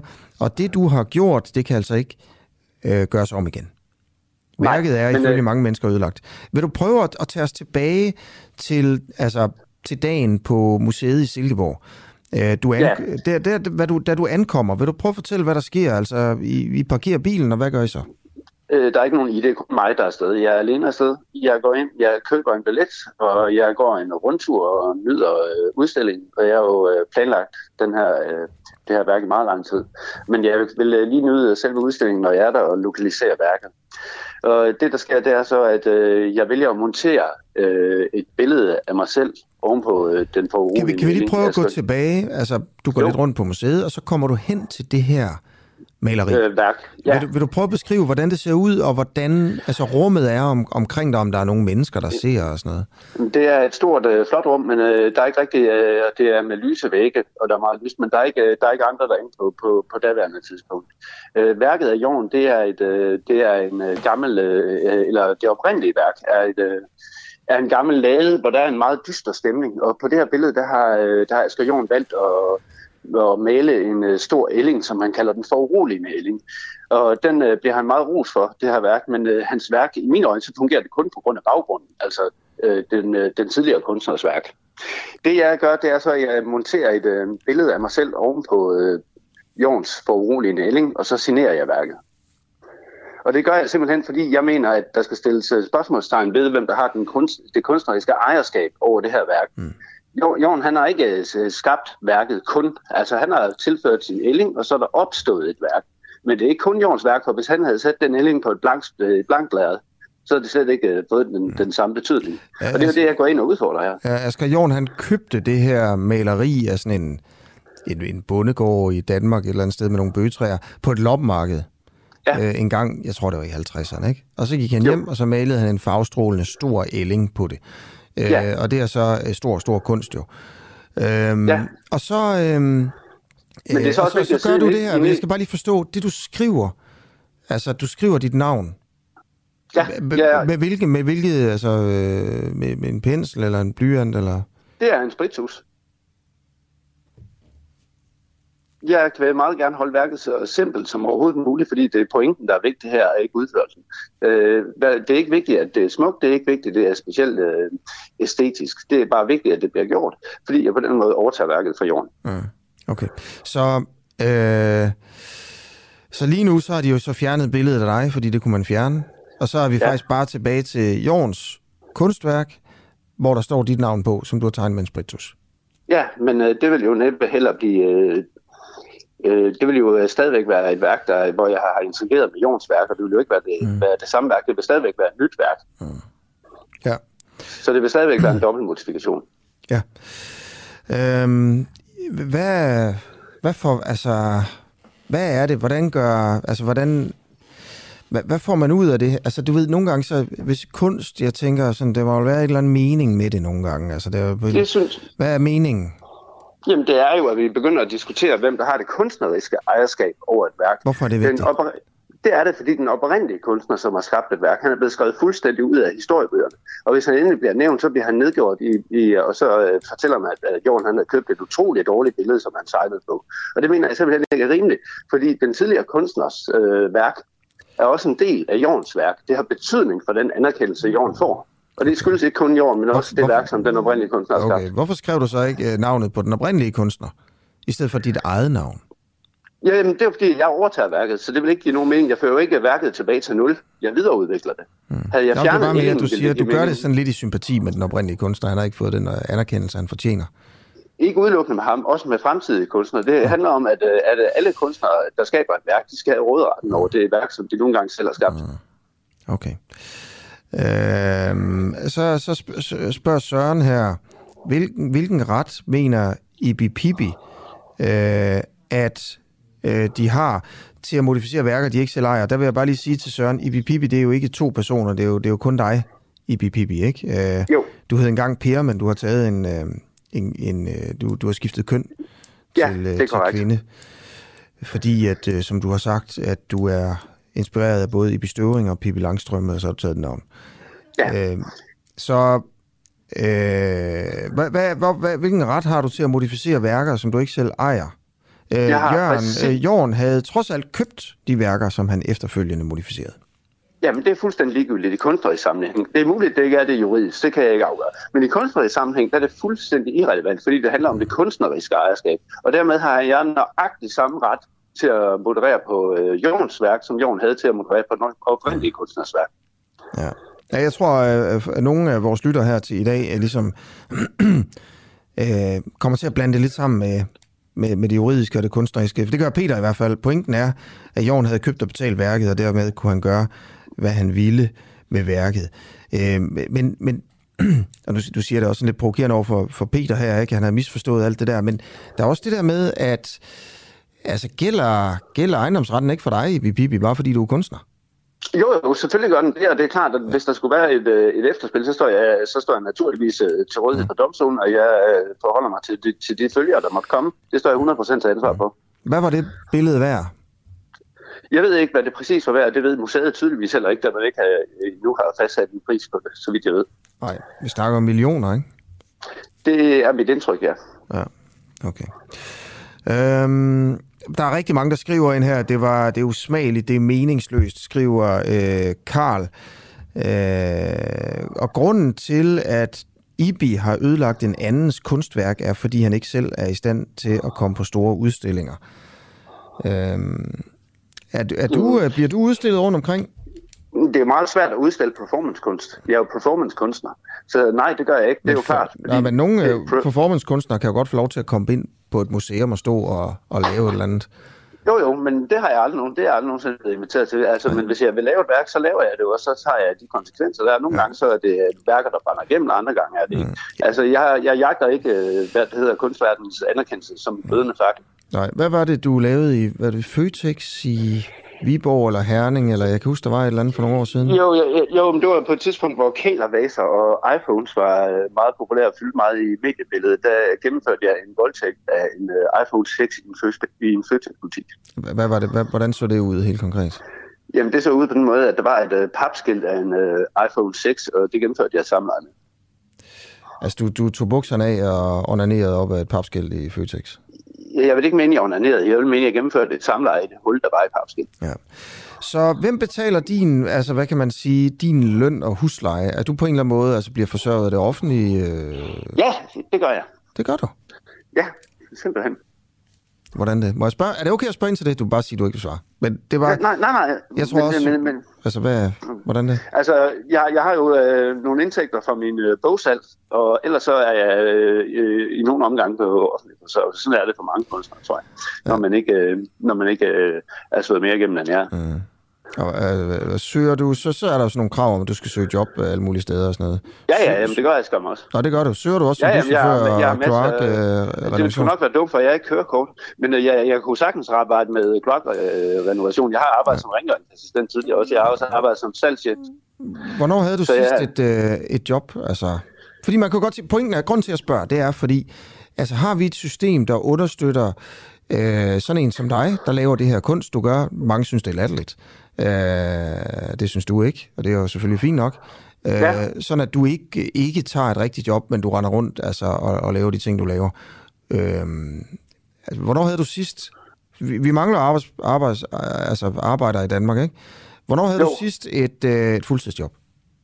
Et fuldtidsjob? Ja. Jamen altså, et fuldtidsjob, det er sagt mig godt nok mange år siden, fordi jeg har altid arbejdet øh, delvis med kunst og delvis med, øh, med anden beskæftigelse. Altså for eksempel, hvor jeg har haft rengøringsjob på deltid.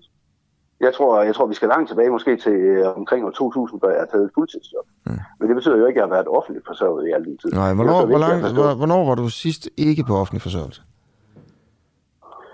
Bum, bum, bum. Ja, men det vil jeg skulle skyde på. Det er nok... Altså, ja, ej, det, det ved jeg sgu ikke, men det er mange, mange år siden. Mange Du har år. været på offentlig forsørgelse i mange, mange år. Ja, ja, men det synes jeg også kun er rimeligt.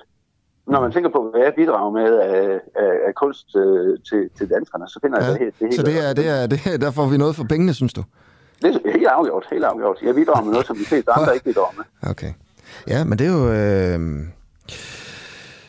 Yes. Øh, der er øh, også nogen, der synes, det her det er øh, kunst, det du har lavet, af dem, der lytter med her, ikke? Øhm, øh, er... Øh, nu skal vi se her. Bom, bom, bom, nu skal jeg lige prøve at se. Det er Jakob der skriver, jeg synes, uh, Ibi Pipis kunstværk er genialt. Jeg forstår slet ikke, hvorfor Asger Jorn Museet ikke bare satte Ibi Pipis kunstværk på auktion. Uh, det havde Nej. lige været i Asger Jorns ånd. Det tror jeg bestemt også, han har ret i. Asger Jorns værk blev jo i sin samtid heller ikke med det samme anset for at være stor kunst. Det provokerede jo kunsteliten dengang ekstremt. Og det er det, man glemmer at tage med, synes jeg, i, øh, i de her betragtninger også. Mm. Okay. Øhm, hvordan tror du, at dit kunstværk her øh, vil blive opfattet øh, om, om, om, om nogle år? Jeg tror, at øh, det, jamen, det er fuldstændig muligt. Det vil sige, at jeg kommer og udtale mig om lige nu. Det vil helt klart øh, have noget at gøre med udviklingen og hvad der sker fremadrettet. Men øh, jeg, jeg tror, det bliver stående i, en, i et vist omfang.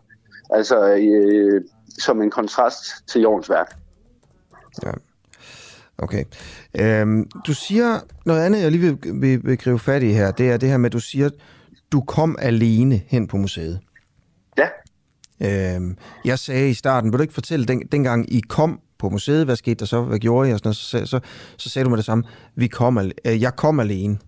Jamen, det er fordi, jeg er blevet ret sur over, at øh, jeg er blevet, øh, at der har været øh, andre kunstnere inde og filme der, og pressefolk, men der var ingen af dem, jeg havde kontakt med, inden jeg udførte værket. Nej. Så var det et tilfælde, at øh, sådan en som den anden prokunstner, Uwe Max Jensen, øh, Nej, bestemt ikke. der? Jeg tippede en, nej, overhovedet ikke. Det var ikke et tilfælde. Jeg tippede en lang række medier. Han har en eller anden blog, og det var blandt andet også den, der blev tippet. Mm-hmm.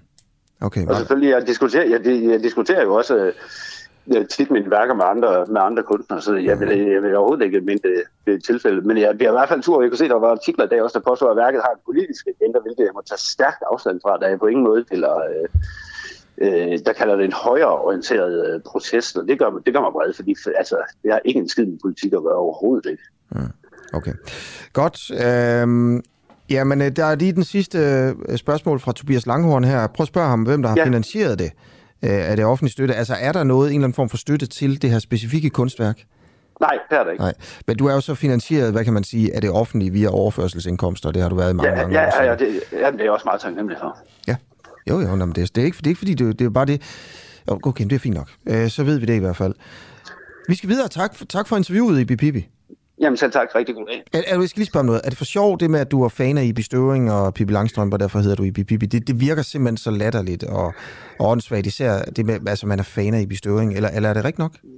Jamen, det er rigtig nok, men øh, jeg, jeg kan faktisk ikke øh, helt huske, hvad det bundet i, men jeg synes bare, hun var en meget øh, kvinde med stor gennemslagskraft. Okay. Og vildt nok, du ikke lige kan huske det, når du alligevel tog dit navn efter det. Du har jo også familie og, så vidt jeg husker, også børn og sådan noget. Det er ikke, fordi vi skal komme ind på dem, men, men bliver du kaldt for Ibi Pippi af din familie? Altså, mine børn, de har været vant til, at, øh, at jeg bare kalde mig far, så de bruger jo ikke mit fornavn. Nej, og folk, der kendte mig inden mit øh, kønsskifte, de kalder mig Per. Men folk, jeg har mødt efter, de kalder mig Ibi. Okay, okay. Okay, fair nok. Tak for interviewet. Selv tak. Ha' en rigtig god dag. I lige måde. 16 minutter over 8 øh, er klokken. Du lytter til Den øh, Uafhængige. Jeg hedder Asger Jul og har netop interviewet øh, Ibi Pippi, som fortalte, øh, hvorfor at hun øh, ændrede et øh, Asger Jorn-maleri på museet i Silkeborg. Det er jo blevet kaldt for herværk, og Ibi Pibi fortalte her i interviewet, at hun er blevet øh, sigtet af politiet for, for lige præcis det. Men hun fortæller så også, at øh, det var et vigtigt øh, kunstværk, som hun lavede, altså, og hun modificerede bare øh, et Asger Jorn billede, som han til gengæld havde modificeret øh, i forvejen en gang i 50'erne fra et andet billede, som han havde købt på et, øh, på et loppemarked. Og derfor så hænger det hele sammen, og den er helt inden for skiven, synes Ibi Pibi altså Ibi Pibi, der i øvrigt er blevet øh, forsørget af det offentlige øh, igennem mange, mange år. Øh, ja, det var bare lige det. Jeg skal lige øh, finde, øh, finde sutten igen her. Og så øh, vil, jeg, vil jeg sige, at øh, WHO, øh, Verdens, Sundhed, Verdens Sundhedsorganisationen, har sagt, at det sundhedsfagligt er der ikke noget problem med, at altså med meget sene aborter. Og det åbner jo ligesom for en diskussion om, vi skal tillade øh, kvinder at få en abort senere. Hvorfor egentlig ikke lade kvinderne selv bestemme? Hvorfor går vi i Danmark ikke ind for kvindernes ret til at bestemme over deres egen krop og dræbe deres foster, når det er 6 måneder, 7 måneder eller 8 måneder gammelt. Jeg taler med en, øhm, øh, en professor ved gynækologisk klinik på Rigshospitalet. Han hedder Øjvind, om lige præcis det, om hvad det er for nogle øh, nye, øh, lidt interessante anbefalinger eller vurderinger, der er fra Verdenssundhedsorganisationen, og hvad vi så skal konkludere på baggrund af de her nye anbefalinger. Men øh, først til øh, Ukraine i fredags, der kunne TV2's udlandskorrespondent Rasmus Tandholt fortælle, at en dansk øh, fremmedkriger i Ukraine er blevet dræbt. Øh, og Rasmus Tandholt, øh, godmorgen. Tak fordi du vil være med her hos os igen. Godmorgen. Hvad kan du fortælle nu her mandag morgen om øh, den øh, fremmedkriger, den dansker, der blev dræbt i Ukraine?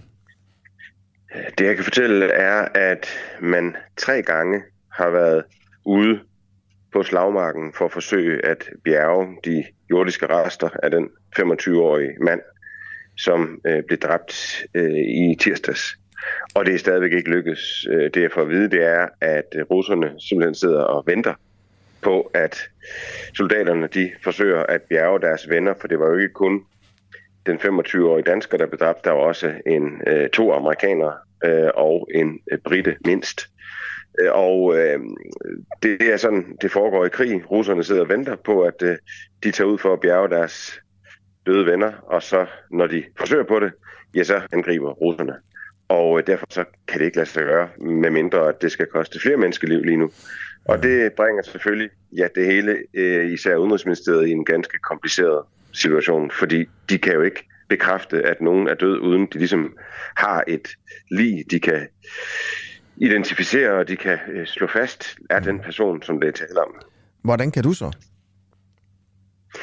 Det kan jeg blandt andet, fordi øh, at jeg øh, fik øh, nogle billeder af øh, den her øh, person.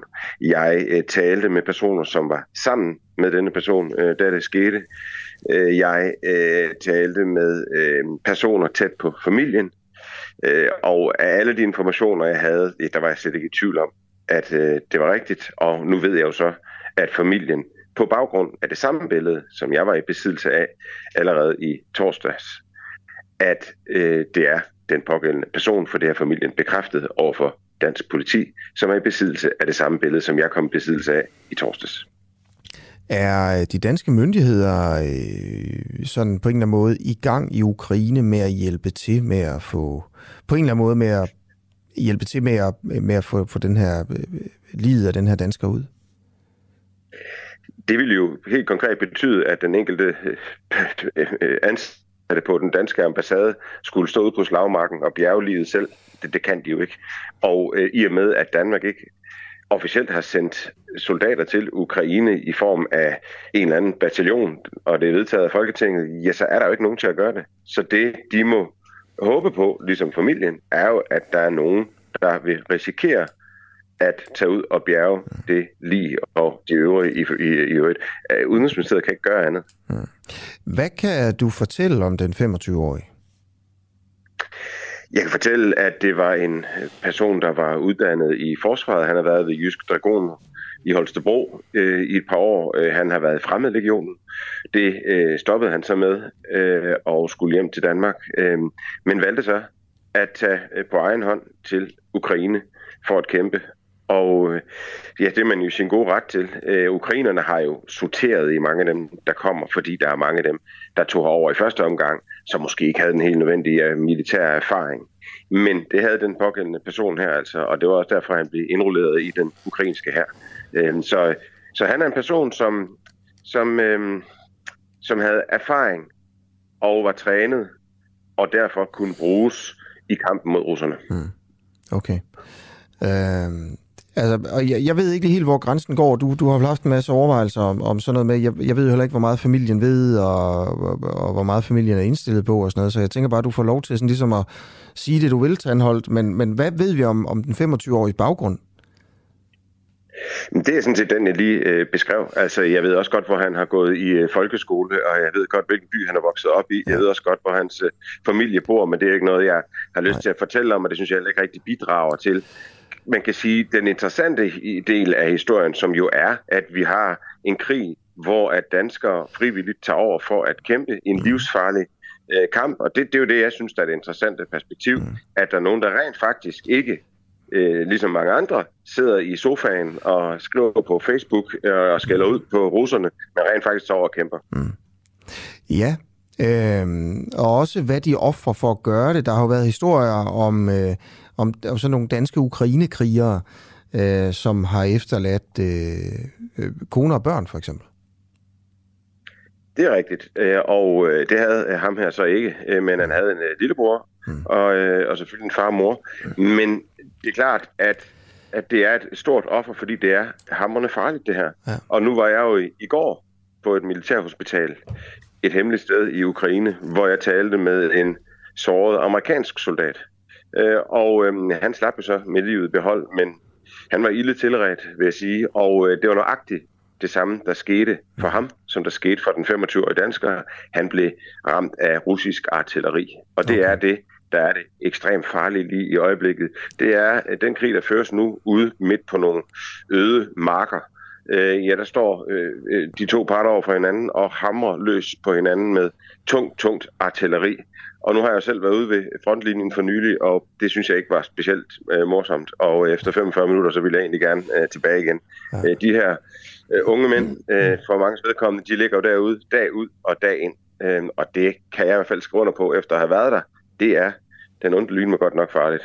Hvad var det for en militær opgave, den 25-årige øh, øh, døde, mens han var på? Altså ifølge en øh, ukrainsk soldat, som øh, har beskrevet, hvad der skete, ja, så var de ude for at konsolidere det område, som ukrainerne de ligesom har. Øh, man skal jo ligesom ud og sørge for, at russerne de ikke rykker frem. Øh, de var ude for at konsolidere det område, de har. Øh, de var en gruppe på otte personer, og øh, de blev så ramt øh, af tungt artilleri. Først var der øh, både øh, kampe med lette maskingevær, tunge maskingevær med kampvogne, men de blev så ramt, den her gruppe. Og øh, det, der så var lidt øh, interessant efterfølgende, var, at jeg havde fået bekræftet egentlig, at seks ud af de otte blev dræbt. Men det lykkedes mig så via en del research og nogle Telegram-kanaler i Rusland, at få konstateret, at den ene af dem, som soldaterne også troede var blevet dræbt. Han var rent faktisk ikke dræbt. Han var øh, tilfangetaget af russerne, mm. og øh, han, øh, ham fandt jeg i en øh, video, øh, hvor at han bliver afhørt af russerne. Han er meget forkommen og har brækket den ene arm set ud til. Men han øh, er overlevet til synligheden. Så, så øh, formentlig fem ud af de otte blev dræbt. Det kan også være fire, men det er, det er lidt svært at sige helt præcist. Okay. Tandhold, hvor er du henne lige nu? Lige nu er jeg i en by, der hedder Dnipro, som øh, jo ikke ligger så langt fra øh, Donbass-regionen. Øh, så, så den er centralt placeret, men også et sted, hvor øh, der ikke er konstante angreb med artilleri og den slags. Der lander et missil eller i et eller andet militært mål en gang imellem. Men øh, det er, hvad det er. Øh, så det er en by, som er velfungerende, og man nærmest ikke kan se, der er krig. Okay, tak for indsatsen øh, derovre fra og rapportere hjem til os danskere øh, om, hvad der foregår. Rasmus Tandholt fra, selvfølgelig fra TV2, hvor man kan nyde øh, Tandholt, øh, går ud fra næsten hver dag. Øh, klokken er tre minutter i halv ni. Det her, det er den øh, uafhængige. Jeg hedder Asger Jul. Øh, hvis du vil støtte os på vores færd for at etablere os som et, øh, et, øh, et medie i Danmark, der er uafhængigt af politiske interesser, øh, Øh, af kommercielle interesser, så kan du overveje at gøre det ved at blive medlem. Øh, så kan du også være med på rejsen, fordi vi er et medie, der gerne vil være i konstant dialog øh, med dig, som er medlem. Det er vi inde på hvor en helt fuldstændig eksklusiv og lukket Facebook-gruppe, hvor vi snakker med, med hinanden om, hvad vi skal prioritere. Øh, du får også, hvis du melder dig ind, øh, adgang til en, en række programmer, blandt andet et program, der hedder Oppositionen, hvor, øh, øh, hvor et, et medlem af den politiske opposition har et ugenligt radioprogram øh, med hvor, hvor vedkommende selv er redaktør og vært og bestemmer gæster og spørgsmål og det hele. Og det gør vi jo bare fordi, at vi kan. Det er jo, vi, det er jo sådan noget, vi kan, når vi ikke har service, øh, public service forpligtelser, for eksempel. Ikke? Øh, den politiske opposition er jo enormt vigtig i et demokrati. Øh, nogle gange bliver det overset, synes vi i hvert fald. Også fordi, at øh, den politiske opposition øh, nogle gange opfører sig tåbeligt, øh, og, og bare sådan laver automatreaktioner med kritik for eksempel af regeringen, og det bliver så latterligt og forudsigeligt det hele. Men hvis man, vi vil også gerne ligesom dyrke det her med at, at give dem tid til at sætte sig ind i nogle ting, for de er faktisk rigtig dygtige, mange af dem, og har sat sig ind i mange ting. Øh, meget vidende. Og det er jo klart, at når magten skifter, jamen, så, så er det jo hvis vi får en blå regering, så bliver det jo bare de røde. Altså, det er jo ikke, fordi det er blå eller noget, men, men, øh, men, men det program er lidt sjovt og interessant. Rasmus Jarlov har været lige nu her. Det skifter snart. Messersmith får to programmer, øh, og det gør han øh, selvfølgelig her i maj øh, op til... Øh, øh, op til, øh, op til folkeafstemningen, og det skal handle om folkeafstemningen Messersmith for blandt andet øh, Margrethe Augen i studiet. Øh, sådan et program, det er jo et sjovt program, øh, det kan man høre inde på vores app, øh, men det er kun øh, medlemmer, der, der kan høre det. Bare gå ind på vores hjemmeside, denuafhængige.dk, og skriv dig op som medlem, hvis du skulle have lyst til det. Der er fundet en hukorm et sted i Danmark, et sted, hvor man ikke plejer at finde hukorm. Det rejser selvfølgelig spørgsmålet, eller flere af dem på vej. Øh, mere om det lige om lidt. Men Inden da, øh, WHO vurderer i en ny vejledning, det er altså Verdenssundhedsorganisationen her, øh, at der ikke foreligger noget sundhedsfagligt forkert i at udøve abort gennem hele graviditeten. Øjvind Lidegaard, du er professor ved Gynækologisk Klinik på Rigshospitalet. Godmorgen. Nej, vi har ham ikke lige på endnu. Øh, skal jeg lige prøve at se her. Han kommer på lige om lidt. Jeg tager lige en nyhed øh, inden da. Øh, og det er en af morgens nyheder her. Nu skal jeg lige finde den frem. Øh, det handler om, at russerne angriber den danske energisektor. Hos Danmarks 370 fjernvarmeværker, der har man oplevet en femdobling, lyder det her til morgen, en femdobling i antallet af ondsindede cyberangrebsforsøg. Det fortæller udviklingschef i Dansk Fjernvarme, Kim Benke. Øh, og derfor har man bedt virksomhederne oprette et såkaldt geofence og blokere al digital trafik fra IP-adresser i Rusland og Hvide Rusland. Øh, og Kim Benke fra Dansk Fjernvarme, kan vide, om det er den Kim Benke? Altså, der var med i øh, Fremskridspartiet og Frihed 2000 og sådan nogle ting. Øh, men han siger altså her, vi taler om mange tusind angrebsforsøg i døgnet. Den gode nyhed er, at de sjældent lykkes. Men vi kan se, at de både forsøger at angribe administrative og tekniske anlæg for at lamme os som samfund, øh, fortæller han altså i Dansk Fjernvarme. Det er Ekstrabladet, der skriver det her her til morgen. En anden nyhed. Øh, Danmark sender 35 entreprenørmaskiner til Ukraine. Det sker for at hjælpe med at rydde op i de store ødelæggelser, som Ruslands invasion øh, jo har medført her. Øh, det kommer fra Erhvervsministeriet, der sender en pressemeddelelse ud her til morgen. Og det drejer sig blandt andet om gravemaskiner, damptrumpler, lastbiler, trailere, tungt udstyr og øh, gummigeder. Øh, okay. Jeg får at vide nu her, at øh, Øjvind, øh, som, øh, som er professor ved Gynækologisk Klinik på Rigshospitalet, han ikke tager sin, øh, sin telefon. Det var ærgerligt, fordi det var ellers en super spændende historie. Jeg kunne godt... Øh, altså, jeg, jeg, har, jeg har lyst til at høre mere om det. Det må vi så gøre i morgen, hvis han ikke tager sin, øh, sin telefon. Øh, og det er jo altså, at Verdenssundhedsorganisationen siger, at det er sundhedsmæssigt forsvarligt at lave aborter sådan faktisk øh, i meget længere tid end altså op i svangerskabet, eller hvad man siger, end man, end man gør nu her. I Danmark, der står det i sundhedsloven, at alle gravide har ret til at bestemme, om de vil afbryde en graviditet inden udgangen af 12. graviditetsuge. Men hvorfor egentlig ikke? Og det er jo det, som den her nye rapport lægger op til. Øh, hvorfor ikke senere? Hvorfor skal kvinder ikke have lov til at bestemme over deres egen krop øh, i, øh, i længere tid? I andre tilfælde, der kan der gives tilladelse til abort efter graviditetens uge 12, hvis, øh, og det er jo altså også i Danmark her, hvis væsentlige grunde taler for at afbryde svangerskabet. Det kan være, øh, hvis der er nogle helt særlige helbredsmæssige grunde til det, eller sociale grunde, øh, eller hvis der er øh, mistanke om misdannelser i, i fosteret, så kan man øh, få lov til det. Okay, men det må vi altså tage, øh, tage i morgen. Øh, et, øh, et andet nyhed her. Øh, øh, I går lykkedes det at evakuere omkring 100 personer fra Azovstal stålværket i Mariupol. Øh, og her til morgen fortsætter evakueringen af de civile, også fra nogle andre evakueringssteder i byen. Byen, som er blevet kaldt helvede på jord og er bombet til ukendelighed. Det er dejlige nyheder, øh, at folk begynder at komme ud fra det her Azovstal øh, stålværk i øh, Mariupol. Øh, og vi må bare håbe, at de, alle de civile, der er derinde, kommer ud. Øh, og de er jo derinde sammen med en række soldater, som er spærret inde på, på det her kæmpe fabriksområde. Russerne kontrollerer øh, resten, af, resten af byen. Okay, klokken er fire minutter over halv øh, ni. Jes Ågaard, øh, godmorgen. Godmorgen. Godmorgen. Øh, tak fordi du kunne være med lidt tidligere. Det var fordi, at den kilde, vi havde på her klokken øh, halv ni, øh, ikke lige tog telefonen. Ja. Men det er jo dejligt, du vil være med. Øh, det er jo fordi, der er fundet, fundet en, en hugorm på Amager. Det er rigtigt. Ja, og så, øh, og så har vi, altså, du er naturvejleder i Naturpark Amager. Øh, ja, Naturstyrelsen. Naturstyrelsen. Øh, altså, hukorme, er, er de på vej frem? Altså, kan man sige noget om det, eller er det bare en, en, en enlig svale? Nej, jeg tror i virkeligheden, det er mere udtryk for, at der har været en lille bestand af hukorme på Amager øh, i lang tid. Men det er jo sådan, så det er jo først, når vi har opdaget det, vi synes, det er der.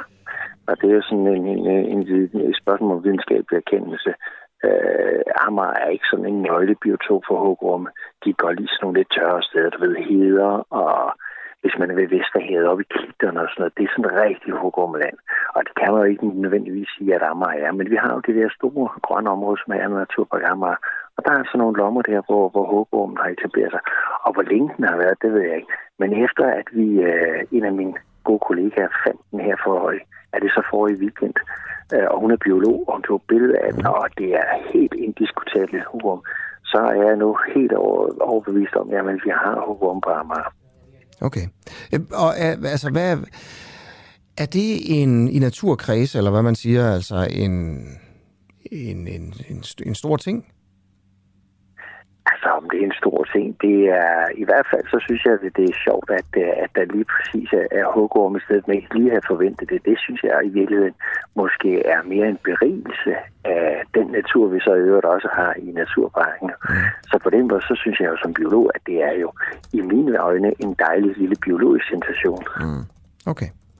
Okay. Øh, og hvis vi ser på sådan øh, hugormbestanden i, i Danmark og sådan noget, hvordan, hvordan går det så? Vi simpelthen glemt at tælle dem. Og det er så ja, faktisk svært. Men man kan nok sige, at generelt som så meget andet, så har hugorm nok ikke, vi ikke for opadgående. Og det har jo igen noget at gøre med, at nogle af de biotoper, som de holder til på, har vi jo brugt til landbrug igennem i mange hundrede år. Men jeg tror, der er en, en, en stabil bestand, som lige præcis holder til uh, i de der tørre områder moser okay. og heder og, og, hvad hedder det, kyststrækninger og sådan noget. Og så, altså dybest set, så synes jeg, at hugormen er en vanvittig fascinerende dyr, fordi mm. selvom det er krybdyr, som man normalt siger, det ligger af, så lige præcis hugormen, den er jo for det første af den giftig, og for det andet, så føder den faktisk levende unger. Hun, hun klæder simpelthen æggene i bugen, og så kommer der sådan nogle små blyants øh, tykke øh, unger ud af hende her en gang i løbet af sommeren. Ja. Okay, vel, tusind tak, fordi du vil øh, være med, Jesågaard. Ja, god dag. I lige måde. Yes, øh, klokken er syv minutter over halv ni. Øh, dag, en af dagens øh, store historier herhjemme fra øh, er jo det her med, at, at Nick Hækkerup forlader posten som justitsminister i, i Danmark. Øhm, og han skal være direktør i Bryggeriforeningen. Og vi kan se her til morgen, at der var ansøgningsfrist den 30. marts. Og det betyder jo så, at han har siddet som minister og søgt job i det private erhvervsliv. Og vi har en, øh, det er en debat værd, vil jeg sige. Øh, Hans Engel har vi fået lov til at ringe til, når vi har lyst til det. Vi gør det meget sjældent. Men nu prøver jeg lige at give ham kald.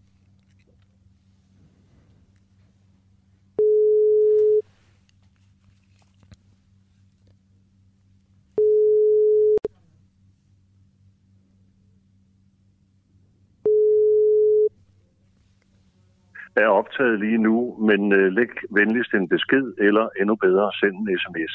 Tak. Hmm, det er altså Hans Engel her. Øhm, men jeg vil også gerne spørge dig, øh, der lytter med, øh, om, øh, om du har en holdning til det her. Altså, Nick, pointen er her. Forestil dig Nick Hækkerup, han har jo siddet, og det er jo ikke noget, det er jo ikke øh, noget, vi skal lege med, det er jo simpelthen sådan, det er sket. Nick Hækkerup sidder øh, og er justitsminister og søger job, mens han er justitsminister. Og på et eller andet tidspunkt ringer eller skriver han til, eller bliver, jeg tror han ringer eller skriver til øh, Bryggeriforeningen, øh, for at høre, om han kunne få lov til at blive direktør der, for de søger en. Man kunne selvfølgelig også sige, har de prikket Nick Hækker op på skulderen? Altså ikke uden de ved, at han er interesseret. Det tror jeg simpelthen ikke på. Altså, man ringer ikke lige til justitsministeren og siger, hey, vi har jobslået op, øh, var det noget for dig? Øh, altså, hvis, hvis de har prikket ham på skulderen, så er det fordi, de ved, at han er interesseret. Og så har der været rygter i, øh, i erhvervslivet, øh, eller i, i lobby, lobbylivet, eller hvad man siger for Bryggeriforeningen, er jo en forening, der varetager for eksempel Carlsbergs interesser, og de andre bryggerier i Danmark varetager deres interesser. Øh, så har der været rygter om, at justitsministeren gerne vil have et job. Har du tillid til, som vælger her i landet,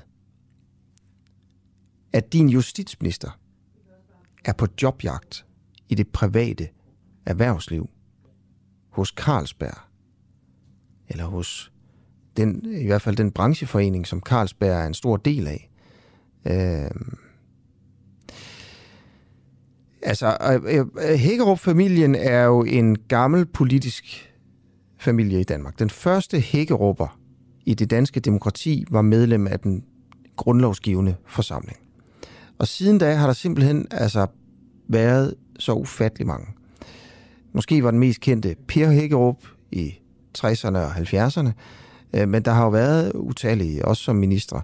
Og altså her inden for de seneste 10 år har der i hvert fald været tre i Folketinget, hvor to af dem var ministre. Nick her, som var justitsminister, og også tidligere har været andre. Øh, han har han ikke også været sundhedsminister, var det også forsvarsminister en overgang. Øh, og så hans bror Ole Hækkerup, der sad i Folketinget, og Oles kone Karen Hækkerup. Bare for at sige, de er alle tre gået ud øh, i det private erhvervsliv som en eller anden form for lobbyister. Altså, Karen Hækkerup, hun gik ind i øh, Landbrug og Fødevare. Ole, han blev, øh, hun blev direktør i Landbrug og Fødevare. Ole, han blev direktør, jeg mener, det var i Ejendomsmalerforeningen. Og Nick er nu blevet direktør i Bryggeriforeningen. Alle tre. Alle tre øh, rigtig gode socialdemokrater. Og det er jo sådan en altså, øh, lidt tradition også øh, fra den generation af socialdemokrater, måske, husk lige på Henrik Sass Larsen, som nu sidder og øh, er, er, er chef i den forening, der, der, der varetager øh, kapital, øh, kapitalfondenes interesser i Danmark. Hmm. Okay. Vi har altså øh, vi har den her debat her. Er det okay? Sådan ud fra et demokratisk synspunkt, det her. Øh, og Jarl Cordova, godmorgen. Godmorgen, Asger. Godmorgen. Nu er det snart formiddag. Nu er snart formiddag jo. Synes du det? Så, Jamen, det er... Ja, god formiddag. Okay, fair nok. Prøv. Vi har debatten her, ikke? Vi har Nick Hækkerup, der sidder angiveligt og søger job, mens han er justitsminister. Øhm, og ja. hvis, altså, han har jo lige øh, gået, han har lige fået job her i bryggeri, direktør i Bryggeriforeningen. Vi kan se, at der var ansøgningsfrist den 30. marts. Ja, ja. Øhm, hvad tænker du om det? Jamen altså, hvad skal jeg mene om det? Han har, altså, han har siddet og været justitsminister i tre år, øh, og øh, alle kan se, det er et hårdt job. Øh, og jeg kan huske, at jeg så ham sidste år til folkemødet. Jeg synes, han så træt ud. Øh, han lignede en, der ikke synes, det var særlig sjovt at være justitsminister mere. Så jeg er en af dem, der er ikke særlig overrasket. Og øh, der sker jo det, øh, når man hopper ud af det her game, hvor så får man et vellønnet job, og så ligger du og ikke og ringer til ham hele tiden, og, og udfritter ham og skal have svar og sådan noget. Pludselig så er den helt nye verden, hvor, hvor telefonen ikke ringer på samme måde, og der er slet ikke det samme fokus. Og jeg tror, han er slidt, du. Øh, træt af det, og så, og så, ja, og så, så er der slået opslået en stilling, og Må ikke han har ringet til, til, til nogen og sagt, at det der job kunne han da godt være interesseret i. Men, og, og det, så har de sagt, at det kunne, og, det, og, og, og så har han jo fået det selvfølgelig. Ja, ja, ja. Altså, men, men point, altså mere pointen med, at der er en justitsminister, der sidder og søger job, mens han er minister. Altså, fordi jeg sidder her Øh, og ja, siger... men er der nogen regler imod det der? Nej, nej, nej, det tror jeg ikke, der er. Men derfor kan det jo godt være forkert alligevel. Rent moralsk. Hvorfor? Jamen, hvor ligger hans loyalitet i den måned? Altså, lad os tage i april her, ikke? Øh, hvis, han, hvis, der, hvis der kommer noget på bordet, hvor øh, han skal tage stilling til en sag, der vil have nogle konsekvenser for de danske bryggerier. Hvor, altså, kan du forstå problemet med det? Og hvor har han i øvrigt ellers søgt job, som han ikke har fået? Og hvor hans vil, loyalitet i jeg, jeg, jeg, jeg, jeg, jeg, jeg, vil sige, jeg vil sige, at øh, det, det er jo klart, at her kan være et, et øh, hvad hedder det, en grå zone. Øh, og, og der må man jo, der må man jo, hvad skal man sige, gå efter efterfølgende og se, er der truffet nogle beslutninger i Justitsministeriet, hvad jeg ikke tror, fordi den del, der interesserer Bryggeriforeningen, ligger jo tydeligvis og åbenlyst over i, erhvervsmark- i Erhvervsministeriet. Så det var måske mere derover, øh, man skulle kigge.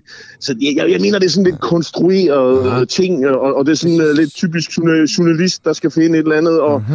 øh, øh, øh, jeg, jeg tror, jeg synes, det er sådan lidt konstrueret ja, problemstilling. Ved, ved, ved, ja, det synes, Synes du, det er okay, at siddende ministre sidder og søger job i det ja, private det, ja, erhvervsliv? selvfølgelig. Mens ja, de er selvfølgelig ministre? må det det.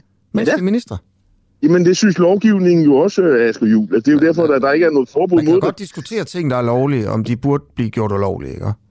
Altså, det er jo bare det, jeg Jo, gør. men, jamen, jamen altså, det, det, er jo klart, at hvis, det er jo klart, at hvis han øh, har truffet beslutninger, som øh, tydeligvis er til fordel for et bestemt erhverv. Jeg ved så ikke lige, hvad det skulle være, fordi det må jo så være noget regulering, eller det må være nogle afgifter, øh, et eller andet. Ja, og mig bekendt er der jo ikke nogen ølafgifter, der er faldet dramatisk, eller noget som helst. Nej, øh, altså lige for seks uger siden øh, kom øh, regeringen med, det er så i Sundhedsministeriet, men det er også regeringen, hvor, hvor Hækkerup er med i, kom et forslag om at hæve aldersgrænsen for at købe alkohol til 18 år.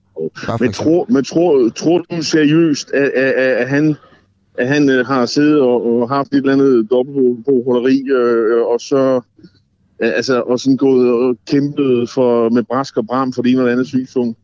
Ja, jeg synes, det er konstrueret, det må jeg sige. Okay. Øh, okay. Øh, så jeg, jeg, jeg, nej, jeg tror ikke, men, men hvis man synes, det er et problem, så må man jo lave lovgivning øh, øh, øh, for det. Øh, men øh, øh, man kan så sige, øh, det, det vil jo også fremgå sådan ret tydeligt, hvis der er øh, ting, hvor man kan sige, at her er der ja, har han virket for en lovgivning, der er på s- lidt længere sigt. Vi ved jo heller ikke, hvornår han har fået jobbet. Om det er i forgårs, eller... Nej, nej. Altså, indtil han ikke har skrevet under på, på en, ansøgningsfrist. en, en ansøgnings... Jo, jo. Der var ansøgningsfrist for en måned siden. Ja. Ja. Altså, jeg, jeg, jeg, jeg har hørt nok til dem, der, der mener, at øh, man skal nok ikke gøre det mi- mindre attraktivt i at, at rekruttere til dansk politik. Er så også at, øh, at gøre det endnu sværere for dem at, at hoppe ud øh, og få et, øh, et rigtigt job øh, i erhvervslivet. Det, det, det tror jeg ikke er vejen frem. Øh, Jeg tror, at vejen er frem at gøre det mere attraktivt for folk, der har lyst til at gå i politik, øh, så, så vi får øh, øh, nogle, nogle, nogle, nogle flere at vælge imellem, frem for at gøre det svært og, og endnu mere øh, øh, skal man sige, øh, uattraktivt at, at, at gå ind i politik. Øh, for- fordi det synes jeg, det er, jeg ligesom hører dig sige, at øh, jamen, det skal også være svært at hoppe ud og sådan noget. Men man kan jo godt diskutere, om der skal være en karensperiode. Det, det kan man jo godt. Altså, det er jeg da med på. Mm. Øh, så det, og det synes jeg, der er en, øh, en problemstilling, man kan tage op og, og sige, at om der skal være tre måneder, hvor man, øh, hvor man forlader en, en ministerpost, og, så, og så, så må det så også være rimeligt, at, at samfundet så siger, jamen så okay, så udbetaler vi så løn øh, i, i tre måneder, øh, det, eller hvor, hvor længe det nu er, ikke, så man får et nyt job. Det, det, det kunne jo være en, en måde at, at, gøre, at løse øh, tingene på, men jeg tror alle talt ikke, det er det store problem for helt ærlig. Okay, fair nok. Det, lad os lægge, lægge den der, og så kan man sige, så kan man jo selv, hvis man sidder og lytter med her, sige, synes man, det er fedt, at ministerne sidder og søger job i det private erhvervsliv, mens de altså sidder i regeringen. Er det okay, er det ikke Jamen- okay? Ikke? Det er jo det, er jo det der er altså, debatten men så her. om- jamen, det, er den øh, debat, jamen, altså- det, er jo, det synes du så Jo, er okay, jo. altså. Jamen, så, jamen hvordan, hvordan skal du så forlade dansk politik? Jamen, du kan holde op, jo. Altså, Hold op, men så altså, vi er et lille, vi et lille når land. man er Vi minister. er, Når man er vi minister, lille ikke? så får man nogle vi et penge lille med. land.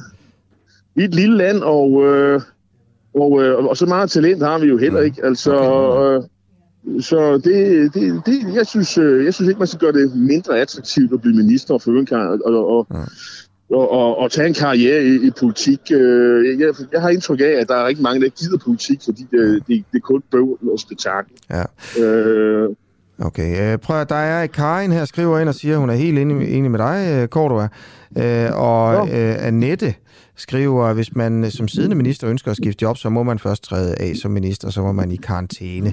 Det var også det, du sagde før. Men, men Cordua, lad mig lige prøve at høre, hvad du men, tænker men, om man, kan jo, men man kan jo sige, der er jo, der er jo en karantæne på en måned, kan man sige. Han tiltræder først 1. juli, ja. Så. Hvad tænker du om en ministerrokaden, ja. som ellers øh, jo kommer nu her? Hækkerup stopper, og så Tesfaye tager hans job. Tesfaye bliver justitsminister, og så er der en, der skal have Tesfayes job som udlænding- og integrationsminister. Det bliver Kåre Dybvad Bæk. Øh, og så er der en, der skal have hans job som, øh, som, som boligminister øh, og enhedsminister, og det bliver så en, der ikke er minister, og det er Christian Rabia Madsen, der går fra posten ja. som politisk ordfører til at blive minister nu. Hvad tænker du om alt det? Jamen, øh, det er øh, øh, erfarne folk, man skal ind og have justitsminister. I øvrigt en, øh, synes jeg, jeg tror, er landets første øh, tidligere medlem af Stalinistpartiet DKPML, der er blevet justitsminister. Det synes jeg er jo interessant. Øh, også en tidligere straffet i øvrigt. Øh, og det viser jo bare, at resocialiseringen i Danmark virker. Øh, at, at man kan godt have lavet nogle dumheder i sin ungdom, men så stadigvæk ende som landets justitsminister. Det synes jeg er jo en smuk historie. Øh, og hvis man skal være rigtig positiv, og det synes jeg, man skal være, så er han jo erfaren. Øh, en erfaren mand, haft en svær øh, ministerpost, tæt på Mette Frederiksen. Vældigt, mange mener også er dygtig, men også slidt, øh, og det tror jeg bliver hans største problem. Øh, fordi han har heller ikke synes det var sjovt at være udlænding- integrationsminister. Derfor kan jeg godt være lidt tvivl lidt på, om nu får han også en rigtig hård post, om det er det rigtige sted for ham. Mm. Øh, Kåre Dybvad skal ind og, og tage en rigtig svær post. Og det bliver nok svært for ham at være sådan en ideolog i Socialdemokratiet, samtidig med, at han skal øh, af udlænding- integrationsminister, som er et hårdt job. Det kan vi jo ellers forstå på Tesfaye, det er. Øh, og så øh, Christian Rabia skal, han får jo så, han bliver jo forfremmet, kan man sige. Og det øh, er jo selvfølgelig også øh, en, øh, en, øh, en god ting for ham. Øh, Jeg tror, deres problem bliver, at de skal finde en ny øh, politisk ordfører i Socialdemokratiet, som kan udfylde øh, de sko, som, som Rabia har udfyldt rigtig godt, synes jeg. Øh, så ja, det er sådan nødvendigheden. Øh, øh, men at solide kræfter rykker frem, og, og det tror jeg... Ja, men altså, det er ikke, jeg tror ikke, jeg tror helst, hun havde været for uden at lave den rokade. Det tror jeg, jeg tror ikke, det har været, jeg tror ikke, hun synes, det var sjovt, at han har smuttet. Øh, hvad hedder han? Øh, øh, Nick Hækkerup. Det tror jeg ikke. Okay. Øhm, øh, du siger, at Mathias Tesfaye er tidligere straffet. Hvad, hvad ja. Er han straffet for? Jamen, han har jo øh, fortalt, at han jo lavede et indbrud øh, i sin tid som ung, helt ung, og lavede dumheder. Altså, og, øh, og, det, og det synes jeg er jo er jo en rigtig god historie, at det her med, at selvom man som ung har lavet dumme ting, så, så kan man jo resociere, tage sin straf og så komme videre. Ikke? Øh, lidt i modstrid, kan man sige, med regeringen og politikernes generelle politik over for mange øh, indvandrere, som jo hvis de laver meget, øh, som sige, nogle, nogle forseelser, jamen så er det slut med at, at, at drømme om at blive dansk statsborger. Det er bare et eksempel. Altså, ja. Men øh, det, det, det bryder jo med det, øh, kan man sige. Men han har jo som, været et rigtig godt eksempel på, at, at selvom, og vi er jo mange, der har lavet dumheder, jeg har nok aldrig været straffet, men øh, jeg har også lavet dumme, dumme ting til som ung. Altså, at man kan komme videre. Ikke? Øh, Jeg gør bare, mig bare nogle jagttagelser, at, øh, øh, fordi jeg har den allerstørste respekt for, Mathias Tesfayes person og, og vandel, og jeg er helt sikker på, at han bliver en glimrende justitsminister. Det er slet ikke det. Jeg, det er bare en jagttagelse, jeg gør mig. At, Men det, det var, han, blev det ikke, man- det kan- øh, han blev heller ikke sikkerhedsgodkendt. Jeg har lige googlet det, mens du har talt her. Øh, dengang der var en SF med i regeringen, hvor han var SF'er. Øh, hvor han netop siger, at han begik indbrud i en pølsevogn, da han var rigtig, rigtig fuld som teenager, for at lave sig en ristet med det hele. Ja. Og det er jo altså sådan den slags, vi har i, i Justitsministeriet nu her. Det havde nok ikke, øh, det havde nok ikke øh, altså hvis, man- hvis han nu ikke havde været dansk statsborger, så havde han nok ikke kunne drømme om at blive dansk statsborger med efter sådan en forseelse. Jeg havde været indvandrer, kan man sige, ikke? politisk øh, kommentator. Tusind, øh, tusind tak, fordi du var med. Velbekomme. Godmorgen. Ja, godmorgen.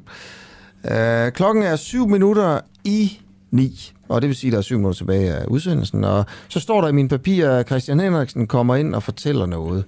Uh, og Christian, du er min kollega her. Ja, Godmorgen. det er rigtigt. Godmorgen. Godmorgen. Hvordan går det? Det går godt, synes Hva- jeg. Ja. Dejlig weekend. Det var dejligt. Hvad med dig? Øh, jo, jeg du har haft fødselsdag. Nej, det er, ja, jeg har haft, ja, det er rigtigt. Jeg havde fødselsdag i lørdags. Er det blevet gik- talsat i radioen her til Nej, morgen? det er det ikke. Øhm, faktisk heller ikke så meget i lørdags, fordi øh, min dreng havde konfirmation. Og det gik godt? Så det var ligesom hans dag. Det Okay, nå, nå, fint. man kan Det var- godt lige få en enkelt alligevel. Ja, ja, ja. men Det, er en lille, jeg fik en lille en. Okay. Ja, det var, gik super godt. Men det er jo, synes jeg bare... Øhm, altså, det er, jo, det er jo også en dag, hvor jeg bliver rørt, ikke? Altså, ja. Fordi tiden går. Det er ligesom det. Hvor gammel er man, når man bliver konfirmeret i dag? I den, det, det er 13 eller 14. Han er 13. Okay. Ja. Nå. Blev han hentet i bil? I sådan, øh, altså havde I lejet Nej, en bil? det havde vi ikke. Hvad blev han, hvad blev han kørt i? Øh, når vi gik... Okay. Vi gik bare, det var ikke så langt. Jeg blev kørt i en. Ford Escort fra kirken. Ja. Det var også en oplevelse. Ja. Men jeg blev også kørt dertil i den, så det var ikke så, Nej, nej. så vildt var det heller ikke. Nej, nej.